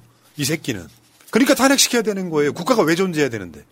기업들한테 뭐 법인세만 존나 깎아주고 요거 안 할 수 있나? 나도 지금 고상하게 방송하고 싶다고. 지금 정부에서 떠들지 않고 있는데 이번 정부 들어와서 한국은행에 어떻게 보면 마이너스, 마이너스 통장이라고 쓸 수 있는 것을 지난 문재인 정부 오 년 동안 빌렸던 돈보다 훨씬 더 많이 지금 쓰고 있지 이미 않습니까? 이미 상반기에 백조를 뚫었죠. 음. 이런 말도 안 되는 상황인데 이 저는 최소한 이 우리 프로그램을 시청하시는 젊은 삼십 대, 사십 대들에게 부동산 그 장기 모기지론에 빠지지 말라는 말씀을 꼭 드리고 싶어요. 지금 국가가 국민들에게 이 가계 부채를 더 등떠밀고 있는 상황에 가 있는 것이 금융위기가 올 것을 꾹꾹 누르고 있다는 얘기를 얼마 전에 세미나를 통해서 알게 됐는데요. 문제는 우리가 지금 완전히 급격하게 변화하고 있는 인구 구조 모양이 이후에 그 모기지를 해결할 수 있는 상황이 안 됩니다. 국가도 알면서 그것을 지금 폭탄 돌리기를 하고 있는 상황이라고 하더라고요. 그러니까 이자가 그렇게 쌓였는데 한전 직원들은 성과급 장치합니까?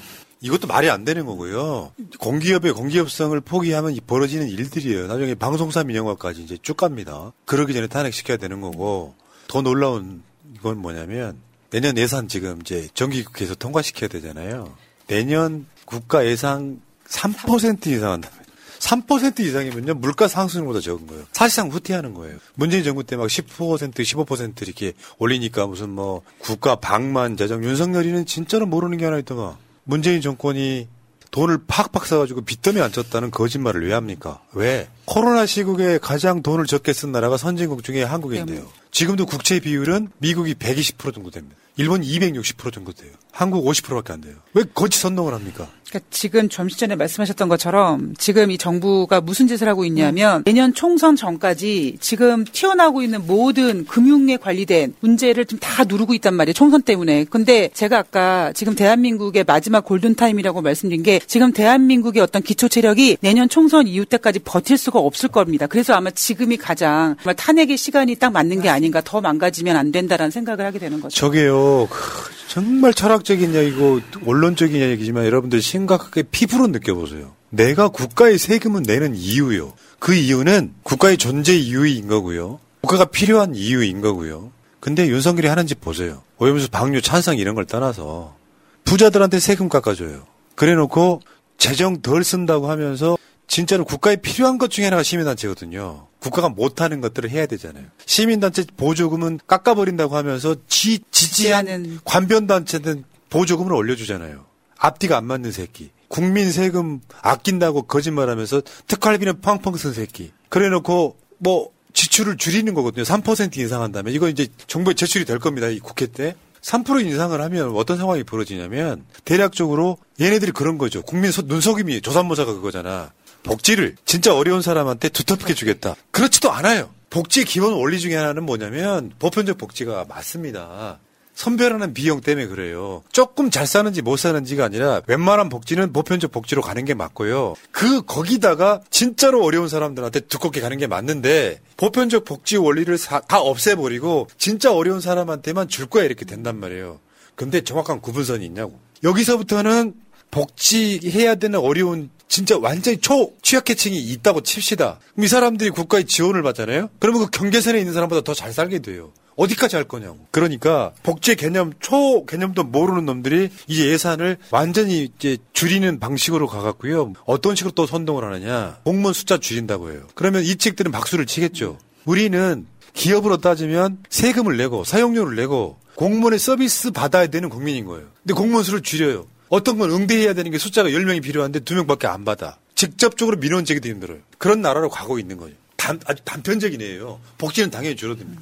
저거를 좀 어려운 말로 사회 안전망이라고 해요. 이게 점점점 줄어들어요. 그래서 양극화가 심해지고 잘 사는 사람만 잘 사는. 그래서 우리 잘 사는 사람만 잘 살기 위해서 세금 깎아주는 거예요. 우리 돈 더 모으려고. 아이엠에프 때 대한민국 사회에서 있는 놈들은 돈 더 벌었죠. 그러니까 저도 일부러 지금 기득권들이 대한민국을 망가뜨리는 게 아닌가. 우리가 왜 경영에 관련된 그 이름 중에 이제 적대적 엠 앤 에이라고 그런 단어가 있는 것처럼 오히려 대한민국을 아주 싼 가격으로 아주 망가뜨려 놓고 자기네들이 더 자산을 늘리는 기회를 삼는 게 아닌가 그런 생각이 예. 드는 거죠. 자, 알겠습니다. 세상은 오지경, 오지경 속이다. 네, 더불어민주당 검찰 독재 정치 탄압 대책위원회에서 기자회견을 하겠습니다. 수원지검의 조작사와 관련해서 기자회견을 하겠는데 오늘 함께한 분들을 좀 먼저 소개를 하겠습니다. 제 왼쪽으로 전용기 의원님 함께했습니다. 그리고 박찬대 최고위원님 함께했고요. 또 김의겸 의원님, 그다음에 권칠승 의원님 함께했습니다. 기자회견문을 낭독하고 추후에 기자 여러분의 질문을 받도록 하겠습니다. 먼저 박찬대 최고위원님께서. 예, 박찬대 최고위원입니다. 더불어민주당 검찰 독재 정치 탄압 대책위원회 기자 회견문을 낭독하겠습니다. 수원지검의 허무 맹랑한 조작 수사, 이래 가지고 야당 탄압이 제대로 되겠습니까? 어제 쌍방울 수사를 맡고 있는 수원지검이 이재명 대표에게 소환을 통보했습니다. 벌써 다섯 번째입니다. 수사 관련한 검찰발 언론 보도 또한 쏟아지고 있습니다. 검찰은 이재명 대표가 경기도지사 시절 방북을 추진하면서 북한이 요구한 방북 비용 삼백만 달러를 김성태 전 쌍방울 회장이 대신 내줬다고 주장합니다. 그러나 터무니없는 주장입니다. 현재 수원지검의 쌍방울 수사는 최소한의 일관성조차 상실했고 수사를 하면 할수록 조작의 냄새만 더욱 짙어지고 있습니다. 검찰이 제시한 공소장을 분석해보면 돈을 주게 된 과정, 돈 준 시점, 장소, 돈 받은 사람 등 가장 기본적인 사실관계조차 오락가락 뒤죽박죽 엉망진창입니다. 하나로, 하나도 제대로 맞는 게 없습니다. 검찰은 이천이십삼년 이월 삼일 김성태 공소장에서 김성태가 이천십구년 칠월경 필리핀에서 개최된 제이회 아시아 태평양 평화 번영을 위한 국제대회에 참석해 조선 아태위 송명철 부실장 등과 남북 경제협력 사업에 대해 논의하던 중 북한 인사들로부터 방북을 위해 삼백만 달러 정도의 비용이 필요하다는 제안을 받았고 이를 이화영 전 부지사 등 경기도 관계자들과 상의했다고 적시했습니다.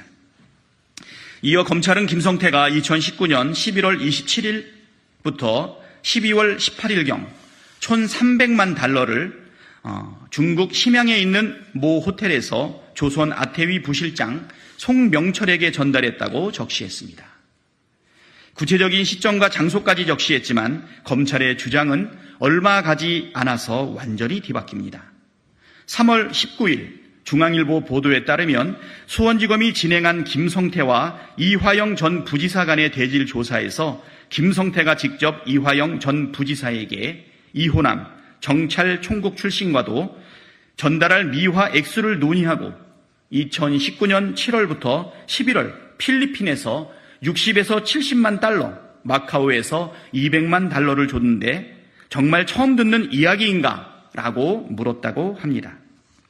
분명 김성태 공소장에는 김성태가 이천십구년 십일월 이십칠일에서 십이월 십팔일경 심양에서 송명철에게 삼백만 달러를 줬다고 적시되어 있는데 대질조사에서는 돈 준 시점이 이천십구년 칠월에서 십일월로 금액은 이백육십만에서 이백칠십만 달러로 돈 준 장소는 필리핀과 마카오로 또 돈 받은 사람은 송명철에서 이호남으로 바뀌게 된 것입니다. 이뿐만이 아닙니다. 이천이십삼년 삼월 이십일일 검찰의 이화영 전 부지사 공소장까지 살펴보면 더욱 가관입니다.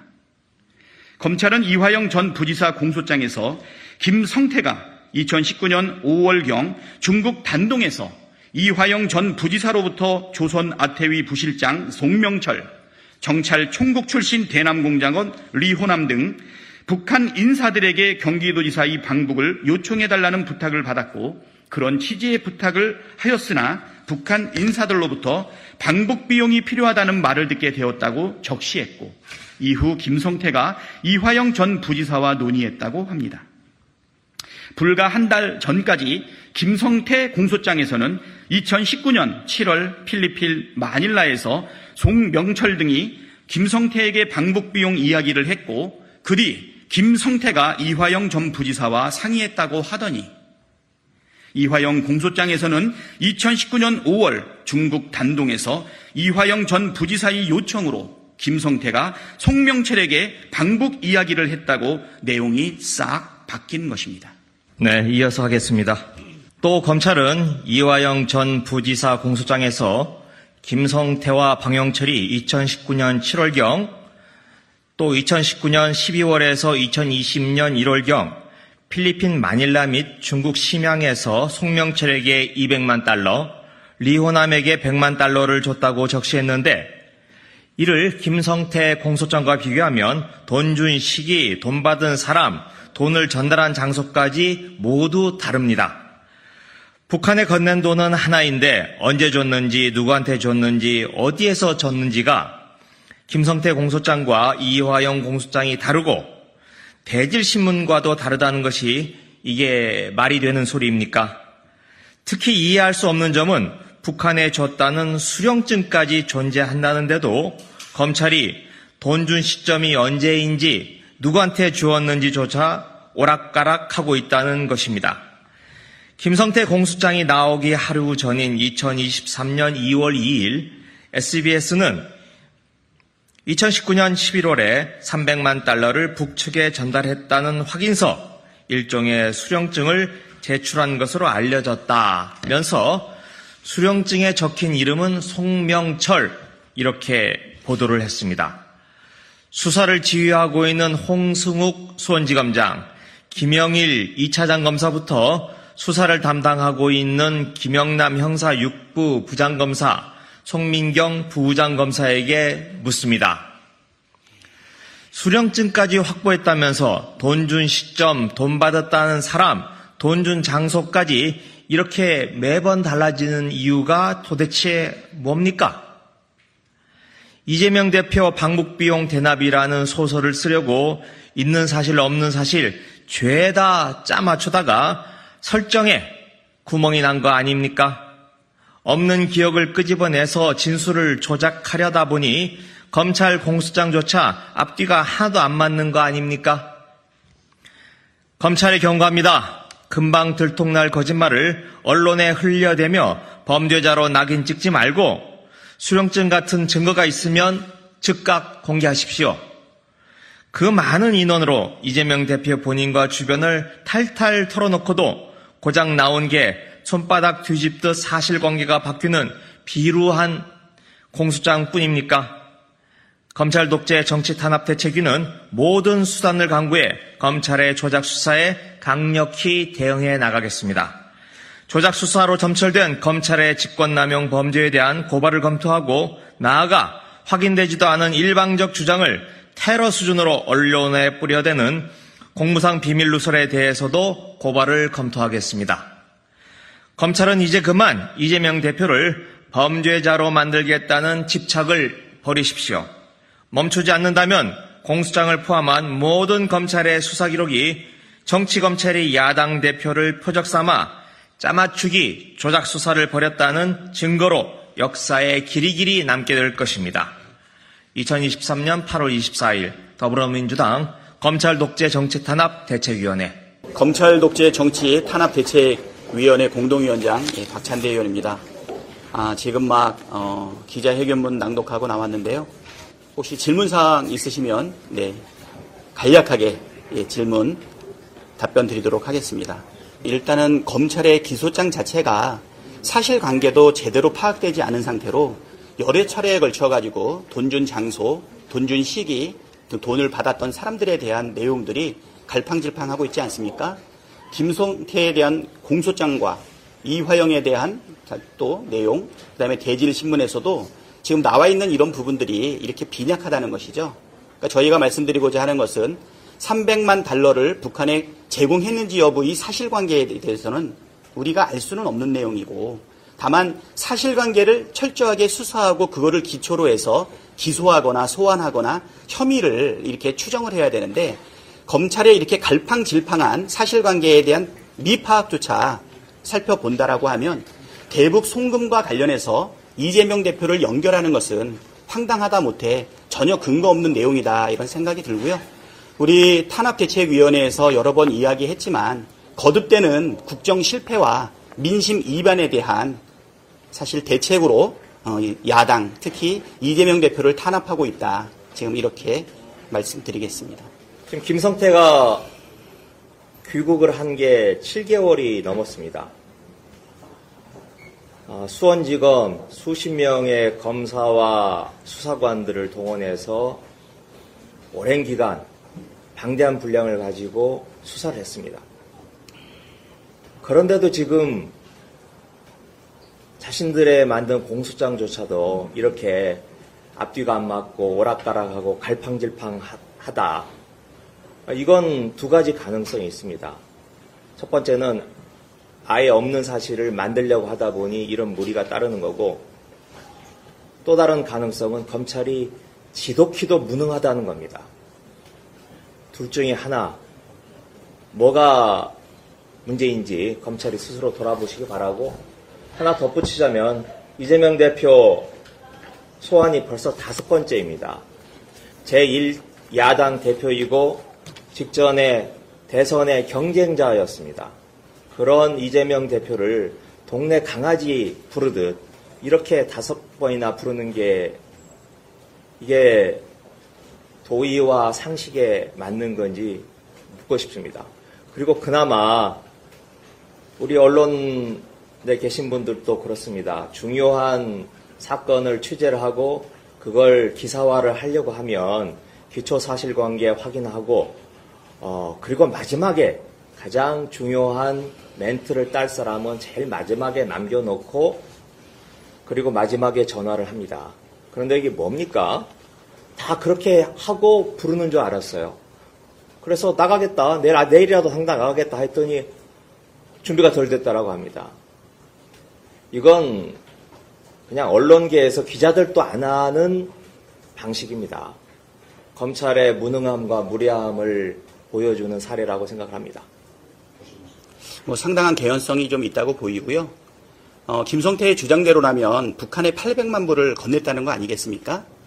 어, 그런데 지금 검찰이 기소한 내용은 외환관리법만 지금 기소를 했어요. 어, 북한에다가 편의를 제공했다라고 하면 국가보안법에 의한 기소가 충분히 가능한데, 어, 국가보안법은 십 년 이하의 징역 아니겠습니까? 외환관리법은 한 일 년 또는 일억 이하의 벌금형에 처해질 정도로 약한 사실 기소입니다. 김성태 입장에서는 언제든지 더 중한 형량을 부과할 수 있는 기소거리를 남겨놓은 상태에서 어, 사법적 이익을 위한 어, 정황을 지금 만들어 놓은 상황 아닌가, 이런 생각이 들고요. 어, 뭐 유동규의 진술을 통해서도 보겠지만 어, 지난 대선 이후에 사백 번 가까이, 저희가 언론을 통해서 센 게 한 삼백칠십사 번 정도 되거든요. 세지 못한 것까지 하게 되면 사백여 회의 압수수색이 있음에도 불구하고 명확한 물증 하나 없이 진술에만 의존해가지고서 사실은 기소를 유지하려고, 기소하려고 지금 하고 있는 입장 아니겠습니까? 어, 그러다 보니까 검찰이 그동안 늘 관례적으로 해왔던 언론 플레이, 허위사실, 유포, 그렇죠? 그 다음에 또 어, 공무상 비밀 누설, 그 다음에 궁박한 사법적 처지에 있는 사람들에 대한 해유와 압박에 의한 수사가 진행된다라고 어, 당연히 생각할 수 있는 부분이기 때문에요. 예, 검찰이 주장하는 그 내용의 깊은 내용까지 우리가 어, 바깥에서 살펴볼 수는 없지만 충분히 그런 의구심을 가질 만한 개연성은 충분하다 이렇게 말씀드리겠습니다. 전화를 바꿔준 사실이라든지 전화를 그런 얘기가 한 사실 자체는 예. 글쎄요, 그건 제가 잘 모르겠습니다. 아, 보통 소환조사가 있을 때도 서로 협의해가지고서 결정하는 게 일반적인 관례 아닙니까? 근데 어, 이 부분에 대해서 야당의 대표이고 사실 여러 가지 어, 일정도 많이 있는 상황에서 당연히 조정하는 게 맞는데 검찰 쪽에서는 삼십 일로 일방적으로 못 받고 들어오라고 얘기하고 있지 않습니까? 아, 그래서 다음 주에는 일정이 도저히 안 되니 빨리 진행하자. 그리고 비회기 기간이 아직 남아있지 않습니까? 충분히. 그렇기 때문에 오늘 아침에 나가겠다고 제안을 했는데 그 부분에 대해서 검찰의 답변이 좀 상당히 황당하다는 거죠. 준비가 안 되어 있다라고 얘기하는데 보통 소환하기 전에 준비를 다 해놓고 일정만 조정하는 게 관리 아니겠습니까? 예, 그것은 삼십 일 날 나와라라고 얘기하는 것은 어, 자신 없으니까 비회기 기간에 영장 청구하지 않겠다라고 하는 의지를 보인 것 아닌가 생각이 되고요. 어, 그래서 오늘 들어오는 거에 대해서는 어, 검찰 쪽에서 공식적으로 부인을 했기 때문에 추가적으로 또 일정을 더 조절해야 될 거라고 생각이 되고요. 어, 이재명 대표께서는 전에 또 말한 것처럼 당당하게 방탄국회를 열지 않고 비회기 기간에 영장이 들어오게 되면 실질심사 받겠다라고 하는 의지를 그대로 표명한 것이다 보시면 되겠습니다. 런던 협약, 런던 의정서 총회에서 원전 오염수 해양 투기 중단 가능합니다. 전 세계인이 우려했던 일이 현실이 되었습니다. 오늘 일본 정부가 후쿠시마 원전 오염수 해양 투기를 시작합니다. 후쿠시마 오염수 투기는 폐기물의 해양 투기를 금지한 런던 의정서 위반입니다. 런던 의정서는 선박, 항공기, 플랫폼 또는 그 밖의 해양 인공 구조물로부터 폐기물이나 그 밖의 물질의 고의적 해양 투기를 해양 폐기를 투기로 규정하고 있습니다. 그리고 일체의 방사성 폐수의 투기를 금지하고 있습니다. 일본 정부는 육지 시설물인 원전에서 파이프라인으로 일 킬로미터를 연결해 배출하기 때문에 해양에서 투기가 아니라고 주장하지만 해저 일 킬로미터 터널은 육지 시설이 아닙니다. 런던 의정서의 그 밖의 해양인공 구조물에 해당합니다. 일 킬로미터 해저 터널은 해양에 속하는 해저 지하에 건설됩니다. 그러므로 일 킬로미터 길이의 해저 터널을 통하여 원전 오염수를 버리는 것은 불법 투기로서 명백한 런던 의정서 위반입니다. 또한 런던 의정서 제사 조에서는 그 밖의 인공 해양 구조물 및 그 부속 설비의 통상적인 운용에 수반되거나 그로부터 파생되는 폐기물은 투기에 해당하지 않는다고 되어 있지만 후쿠시마 원전 오염수는 비정상적인 배출 물질이므로 통상적인 운용에 해당되지 않습니다. 게다가 그 밖의 인공해양 구조물에 의하여 운송되는 폐기물은 애외에서 제외하고 있으므로 명백한 런던 의정서 위반에 해당합니다. 일본 정부는 천구백구십삼 년 러시아가 방사성 폐기물을 동해해버리자 강하게 반발하며 런던 협약에 개정을 요구한 바 있습니다. 이로 인해 고준위 폐기물뿐만 아니라 중저준위 폐기물 역시 투기를 금지하는 런던 협약 개정이 이루어졌습니다. 그런데 지금은 후쿠시마 오염수는 협약 위반이 아니라고 주장하고 있습니다. 일본의 논리대로라면 앞으로 모든 원전의 폐기물은 파이프라인을 통해 해양에 방류해도 국제법에 위배되지 않게 됩니다. 일본의 전형적인 내로남불 행태에 국민들은 분노합니다. 올해 시월 이일부터 육일까지 런던에서 열리는 제사십오 차 런던 협약, 제십팔 차 런던 의정서 총회에서도 후쿠시마 오염수 투기 문제를 공식 안건으로 채택되었습니다. 이천이십일년 팔월 문재인 정부가 런던 협약 주무기관인 국제회사기구에 요구한 지 삼 년 만에 이루어진 외교적 성과이자 후쿠시마 오염수에 관한 국제적 우려가 반영된 결과입니다. 총회에서 런던 의정서 위반이 인정되면 일본 정부도 후쿠시마 오염수 투기를 중단할 수밖에 없을 것입니다. 문재인 정부는 후쿠시마 오염수 투기가 런던, 런던 협약 의정서 위반이므로 모든 당사국들이 참여하는 아이엠오 총회에서 다뤄야 한다고 주장해 왔습니다. 하지만 윤석열 정부는 런던 협약 위반 주장은 모두 빼고 아이에이이에이와 관심 있는 당사국 간의 의견 교환을 하자는 것으로 입장을 선회했습니다. 윤석열 정부가 늘 전 정부 탓을 해왔는데 아이엠오에 제출한 정부의 입장이 일 년 만에 바뀐 이유를 명확하게 밝히시기 바랍니다. 또한 런던 협약 의정서 총회에서 검토될 과학자들의 보고서는 아이에이이에이의 보고서와 전혀 다른 말을 하고 있습니다. 후쿠시마 오염수 투기가 확실해지던 이천이십일년 십이월 호주, 뉴질랜드, 군소도서국가 등 열여덟 개국이 참여하고 있는 태평양 제도 포럼 피아이에프는 아이에이이에이 검증과는 별도로 남태평양 지역 환경 프로그램의 전문 과학자 패널에 후쿠시마 오염수 평가를 요청했습니다. 해당 검증에는 미국 우주홀 해양연구소, 미국 에너지환경연구소, 미국 하와이대, 호주 애들레이드대 전문가들이 참여했습니다. 남태평양 지역 환경 프로그램은 올해 이월 아이엠오에 보낸 의견서에서 일본의 오염수 방류 결정은 시기상조이며 안전하다는 과학적 근거가 부족하다. 따라서 다른 대안을 검토하라는 의견을 냈습니다. 이 전문가들의 열한 가지 부정적 검토 내용 중 핵심 내용은 다음과 같습니다. 첫째, 데이터의 양과 질이 부적절하고 불안전하다. 그래서 방출 결정의 근거로는 빈약하다. 둘째, 삼중수소뿐만 아니라 완전 제거하기 어려운 다른 방사성 핵종도 문제가 될 것이다. 셋째, 해저 및 수산물에 축적될 방사능 영향도 고려해야 한다. 넷째, 육상 매립 등 다른 대안이 있기 때문에 대안에 대한 조사가 이루어져야 한다. 다섯째, 원자로의 정상적 작동에 따른 배출이 아니기 때문에 통상적인 규정을 적용할 수 없다. 과학자들의 의견은 한마디로 일본 정부의 오염수 투기 결정은 충분한 과학적 근거가 없다. 그리고 국경을 초월한 환경 영향, 영향도 무시했다는 과학적 평가입니다.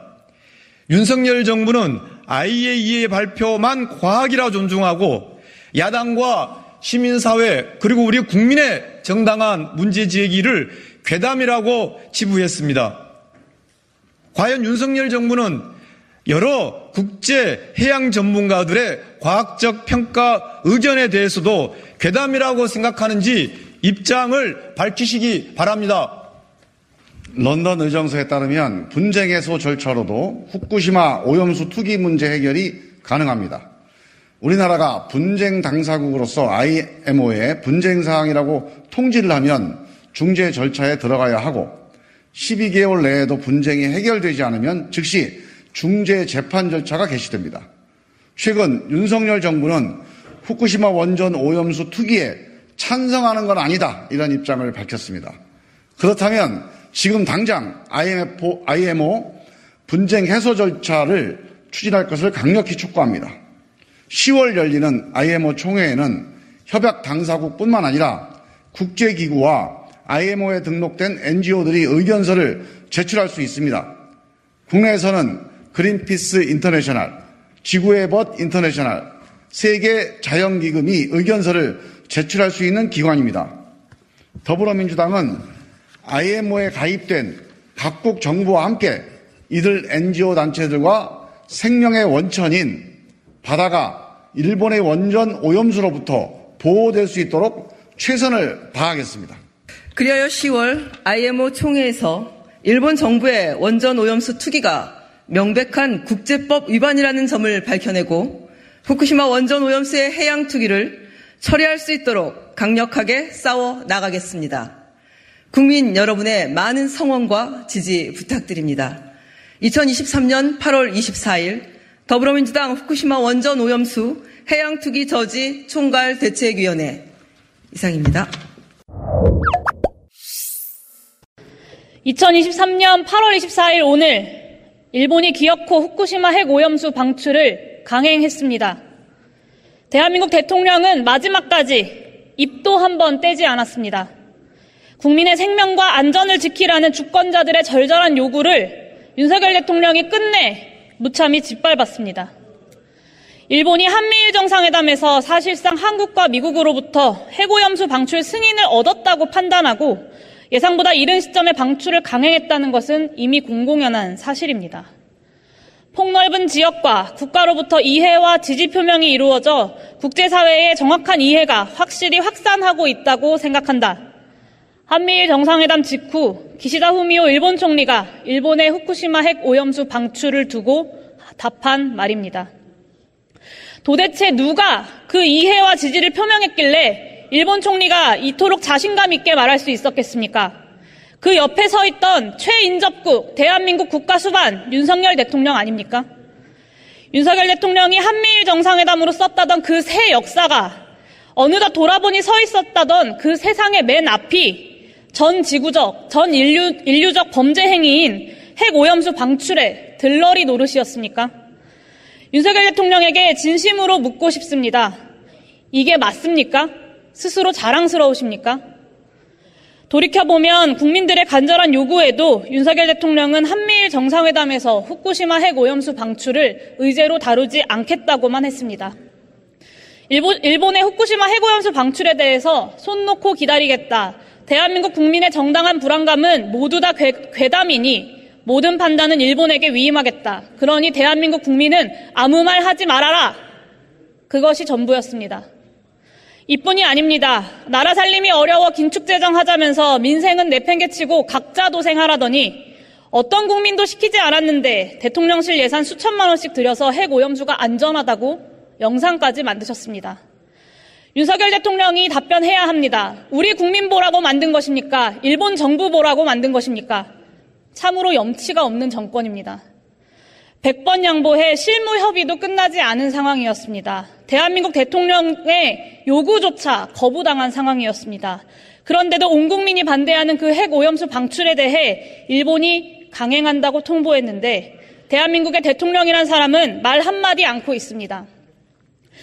대한민국 정부든 여당이든 어디 한 곳 비상대책회의 한번 하지 않는데 도대체 이게 제대로 된 정권입니까? 지지율 일 퍼센트가 되더라도 할 일은 하겠다는 그 대통령의 소신이 그토록 입에 달고 사는 자유, 인권, 민주주의 국가가 바로 이런 모습입니까? 윤석열 대통령은 지금껏 수차례 일본 총리와의 만남에서 단 한 번도 대한민국 국민을 대표한 적이 없습니다. 대한민국의 대통령이라면 마땅히 해야 할 일을 윤석열 대통령은 끝끝내 하지 않았습니다. 그러니 윤석열 대통령은 대통령으로서의 자격이 없습니다. 이것은 하늘이 알고 땅이 알고 우리 국민 모두가 아는 진실입니다. 대한민국 국민은 오늘을 계묘국치일로 기억할 것입니다. 역사에 기록한 뒤 두고두고 반추해야 하는 원통하고 황망한 날입니다. 대한민국에 정부가 있는데 국민이 국민의 손으로 뽑은 대통령이 있는데 국민이 자신의 뜻을 대의하라고 뽑아놓은 국회의원이 여기 이렇게 삼백명이나 있는데 대한민국의 주권은 도대체 어디 갔습니까?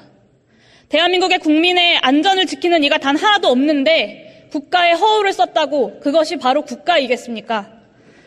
존경하는 국민 여러분, 국민의 생명과 안전을 지키겠다는 국가 존립의 기반인 그 기본적인 약속마저 지키지 못하는 무능한 정치에 저 또한 책임이 없지 않으니 입이 열 개라도 드릴 말씀이 없습니다. 국민께 희망이 되기는커녕 거대한 위협을 국민들께 떠넘기고는 각자 도생하라 외치는 저 비열하고 오만한 정권의 거대한 퇴행을 막지 못한 것에 대해 진심으로 사죄드립니다. 마지막으로 국민을 배신해버린, 국권을 포기해버린 이 무능하고 오만하며 비열한 정권의 끝을 하루라도 앞당기겠다고 약속드립니다. 그렇게 후쿠시마 핵오염수 방출을 하루라도 빨리 멈추게 만들겠다고 약속드립니다. 이천이십삼년 팔월 이십사일 개묘 국치일의 황망하고 원통함을 담은 그 무거운 약속 꼭 지키겠습니다. 경청해 주셔서 감사합니다. 검찰의 엉터리 표적 수사, 우리 국민 누가 납득할 수 있겠습니까? 야당 대표를 향한 검찰의 엉터리 표적 수사가 점입가경입니다. 검찰은 공소장에 기재했던 기본적인 사실관계마저 손바닥 뒤집듯 번복하고 있습니다. 이는 표적 수사에 몰두한 검찰이 얼마나 허무맹랑한 조작을 벌이고 있는지를 방증하는 것입니다. 검찰은 이재명 대표가 경기도지사 시절 방북을 추진하면서 북한이 요구한 방북 비용 삼백만 달러를 김성태 쌍방울 회장이 대신 내줬다고 주장합니다. 하지만 김성태 회장 공소장, 이화영 전 부지사 공소장과 대질신문을 비교해보면 돈을 준 시점과 받은 금액, 받은 사람이 모두 다릅니다. 어떻게 이런 수사 결과가, 이런 수사가 있을 수 있습니까? 북한에 건넨 돈은 하나인데 언제, 어디서, 누구엔, 누구한테 줬는지가 모두 다르다는 것이 상식적으로 말이 됩니까?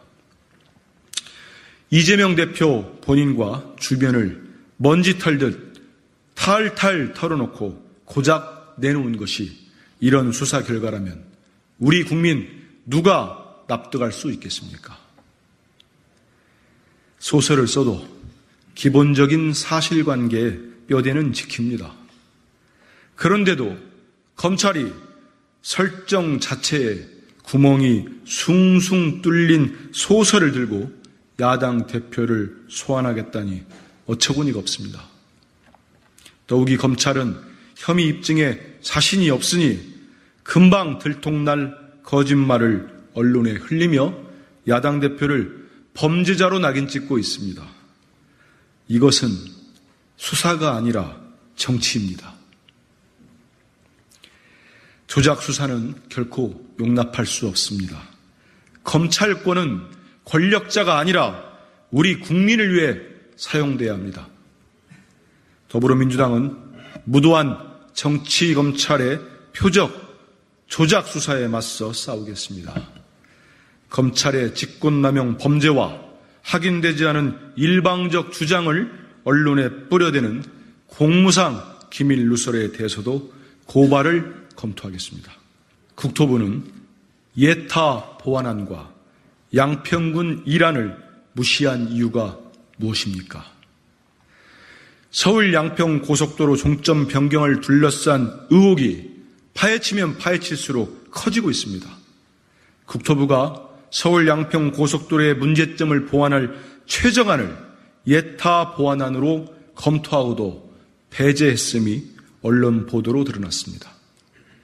그런데 국토부에 제출한 공문을 통해 지난해 양평군이 최저간으로 평가한 제일 안의 위치 역시 예타 보완안과 큰 차이가 없는 것으로 밝혀졌습니다. 이처럼 국토부와 양평군이 모두 대동소이한 노선 최저간을 검토했는데 국토부는 왜 이것을 다 검토하고도 대규모 대통령 처가 땅이 있는 강상면으로 종점을 비틀었습니까?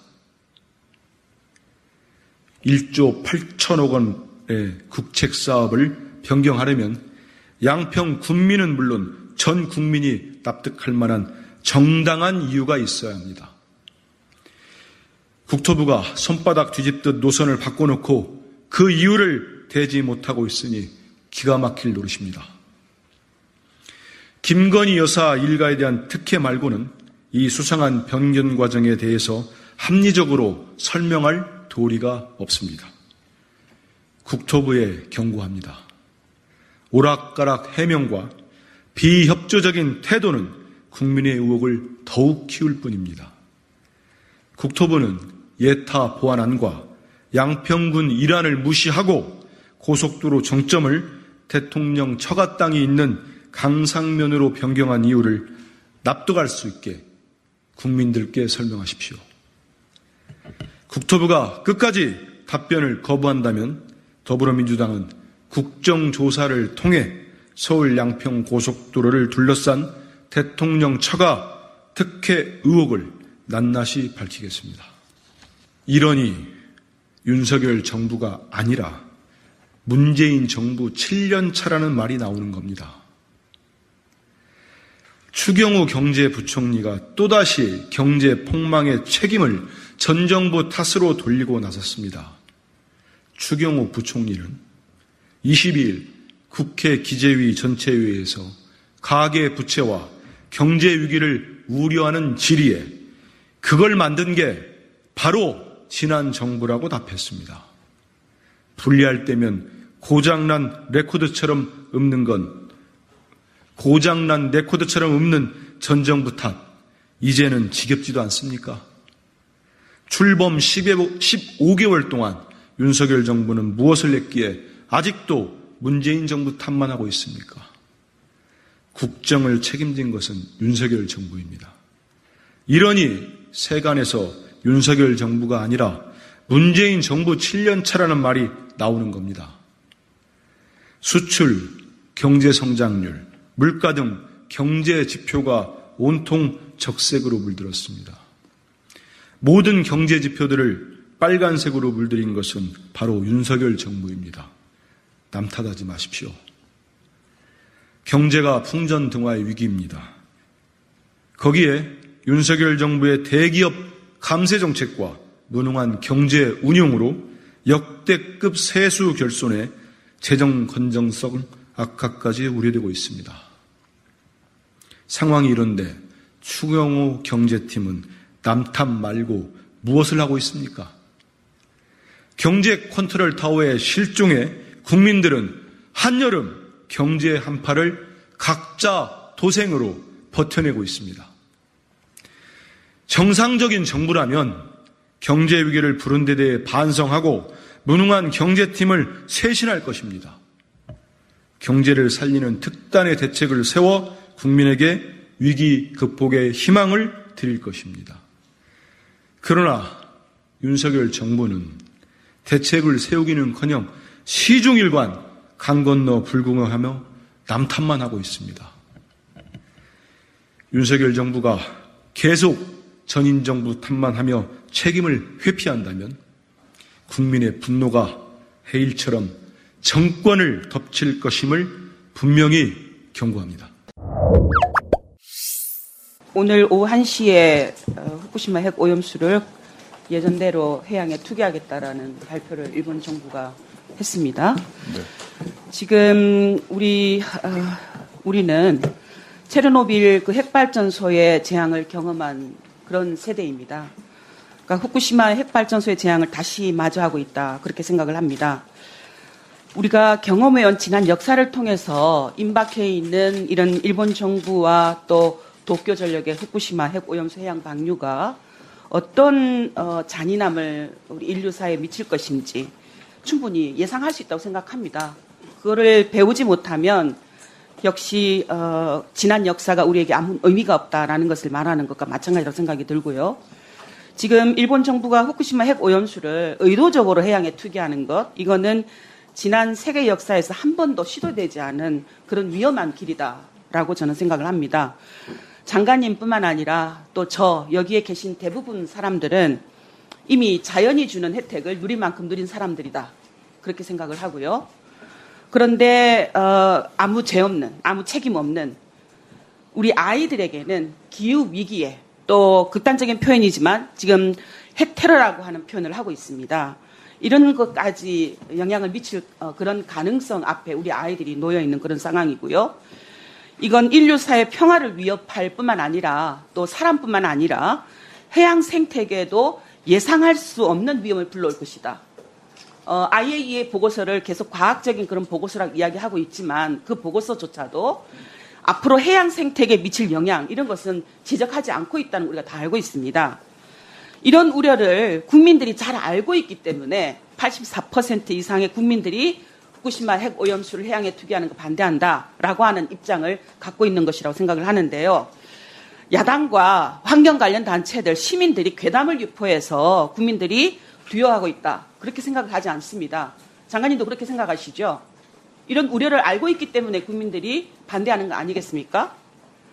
그런데 결국 오늘 오전 일본이 그렇게 방류하겠다라고 했고요.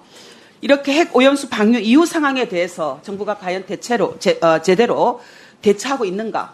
이 역시 우려, 우려스러운 바바, 어, 부분이 많은데요. 한번 시작된 이 후쿠시마 핵오염수 방류가 끝나지 않을, 않겠다라는 우리가 다 알고 있죠. 삼십 년 동안 한다라는 것이고, 일본 경제산업성은 원전의 폐로와 관련해서 일 단계로 원전 내에 보관한 핵연료 반출을 이 년 안에, 또 이 단계로 폐로 작업의 가장 큰 난관인 노십육융을 일으킨 핵연료와 또 주변 구조물이 엉켜 생긴 덩어리, 그 데브리를 꺼내는 작업을 십 년 안에 시작한다라는 계획을 세워두고 있습니다. 이후 삼 단계로 원자로 철거 등 본격 사, 어, 작업에 나서서 사고 이후 삼십 년, 사십 년 이내, 이천사십일 년에서 이천오십일 년까지입니다. 우리가 제가 살아있을 때까지도 계속, 제가 죽는 그때까지도 방류를 계속 하겠다라는 이 무자비한 계획을 지금 밝힌 겁니다. 이런 폐로 작업을 마친다라는 그런 계획이고요. 이 과정에서 발생하는 새 오염수는 계속 바다에 버릴 수밖에 없는 그런 상황입니다. 현재 후쿠시마 원전 일 호, 삼 호기 원자로에는 약 팔백팔십만 톤에, 팔백팔십 톤에 달하는 데브리가 남아 있습니다. 여기에서는 가까이 가면 한 시간 안에 사망할 정도로 강한 고설량 방사선이 나온다고도 합니다. 그런데 오염수의 양이 늘면서 데브리 제거엔 손도 못 대고 이로 인해서 배출해야 할 오염수의 양이 계속 늘고 있어서 방류 기간만 무한정 늘어나는 악순환에 봉착될 수도 있다라는 이런 상황 충분히 인지하고 계신지 묻고 싶고요. 한병섭 원자력안전연구소장은 오염수 방류량이 늘고 기간이 길어진다라는 것은 방사선 환경 영향에 대한 기존 평가의 전제가 바뀌는 것이라고 말을 했고요. 후쿠시마대 연구자들이 모인 협의체 후쿠시마 원탁회의는 지난 이십일 일에 지하수 유입 문제부터 해결해야 된다라는 성명을 내서 오염수 방류를 막판까지 만류한 이유도 이 때문입니다. 이러한 문제 제대로 인지하고 대비하고 계시는지, 또 방류 중이라도 방류 중단을 요청할 수 있다라고 이야기를 하셨는데 정말 그런 대응 방법이 있어서 그렇게 자신 있게 말씀하시는지 짧게 말씀해 주시기 바랍니다. 예, 뭐 너무 전문적인 말씀을 해주셔가지고 제가 답변 드릴 수 있는 게 한계가 있는 것 같습니다. 먼저 통상적으로 지금 체르노빌하고 어, 이번 후쿠시마 원전 그런 원론적인 것 말고 제가 궁극적으로 물은 이런 상황에 대응 방법이 해수부에 있는지 답변을 해주시기 바랍니다. 먼저 뭐 삼십 년 동안 방류하겠다라는 부분들에 대해서는 이미 아이에이이에이에서 어, 검증하고 우리 원안위에서도 검증한 부분으로 알고 있습니다. 알고 있고 뭘 검증하셨는데요? 해양... 예? 뭘 검증하셨는데요? 아니, 일본이 저... 계획대로 추진하겠다라는 걸 검증하신 거 아니십니까? 일본, 일본이 계획대로 추진해, 추진하는 그 방식에 따라 가지고서 국제, 국제 기준하고 이런 거에 그건 계속 맞다. 정부가 얘기하셨던 거지만 국민들이 신뢰할 수 없다라는 얘기고요. 국제암연구소와 미국 국립산업안전보건연구소 등이 최근에 미국, 프랑스, 영국의 원자력 산업 종사 경력자 중에서 사망자 십만 삼천오백오십삼 명의 사망 원인을 역학조사한 결과를 보면 흡수 선량 영에서 이십 밀리그레이의 저선량 피폭에도 혈액을 제외한 장기에 발생하는 고형암 추가 사망 위험이 그레이당 백삼십 퍼센트나 증가하는 걸로 나타났어요. 그 특정한 그런 사례를 가지고서 말씀을 하시면 그 저희들도 다 사례를 정부가, 가지고 이야기를 할 수가 있지 않습니까? 지금 정부가 국민 안전 이야기하잖아요. 그러니까 국민 안전에서 국민 안전은 기준, 구체적인 기준과 표준을 가지고서 아이에이에서 검증을 했고 원안위에서 했으면 영 점 영영일 퍼센트라도 위험이 있으면 그게 차단해야 되는 게 그, 정부의 책임이죠. 그거 그렇게 영 점 영영일 퍼센트라도 있으면 차단해야 된다. 이런 부분들은 정말 저는 비과학적이라고 생각합니다. 이런 정부의 의견과 보고서는 과학적이지 않습니까? 아니 그 그 아이에이이의 보고서만 과학적입니까? 아니 그 외에 반대되는 논문 전문가들의 의견이나 보고서도 얼마든지 더 많이 그 있습니다. 보고서가 있을 때는 그걸 통합적으로 해서 정부는 그거를 통합적으로 한 게 아이에이이에서 한 거지 않습니까? 일본 정부 입장에서 정책을 결정하는 것이 아니라 반대편의 입장이 있을 경우에는 찬성과 반대 입장을 고루고루 고려해서 정부가 국민의 안전을 보호할 수 있는 입장에서 정책을 결정해야죠. 국민의 건강과 안전을 최우선으로 해서 정책이 되지 않습니까? 아, 자, 방사선 관리에 있어서 손해보다 이익이 커야 한다는 원칙, 그거 알고 계시잖아요. 네, 네. 이, 이 후쿠시마 해양 오염수를 방류했을 때 우리 국민과 우리 어민에게 이득이 뭡니까? 왜 이 방류를 찬성하시는 겁니까? 찬성한 적 없습니다. 정부에서. 찬성하지 않는다고 하지만 그 표현을 안 했을 뿐이지 계속 정부는 지지하고 홍보하는 그런 역할을 그러니까 하고 있잖아요. 국민에게 이득이 뭡니까? 완전 완전 발전 국가로서 국민에게 발전 어떤 국가라서. 이익이 있는지 말씀 못 하시잖아요. 그럼 반대해야죠. 그러면 그러면은 여기 그냥 쓰레기 하나 버리는 것도 다 국민한테 다 피해는 가는 겁니다. 맞습니다. 그러면 그 쓰레기 버리는 거 반대하시는 거 맞죠? 바다에 바다를 그러니까, 해양을 하지만 반대를 반대를 반대를 장관님, 버리는 걸 금지를 할 수는 없는 장관님, 거지 않습니까? 해양에 오염 물질을 투기하는 것 막아야 되는 거. 이게 나라냐? 이게 나라냐?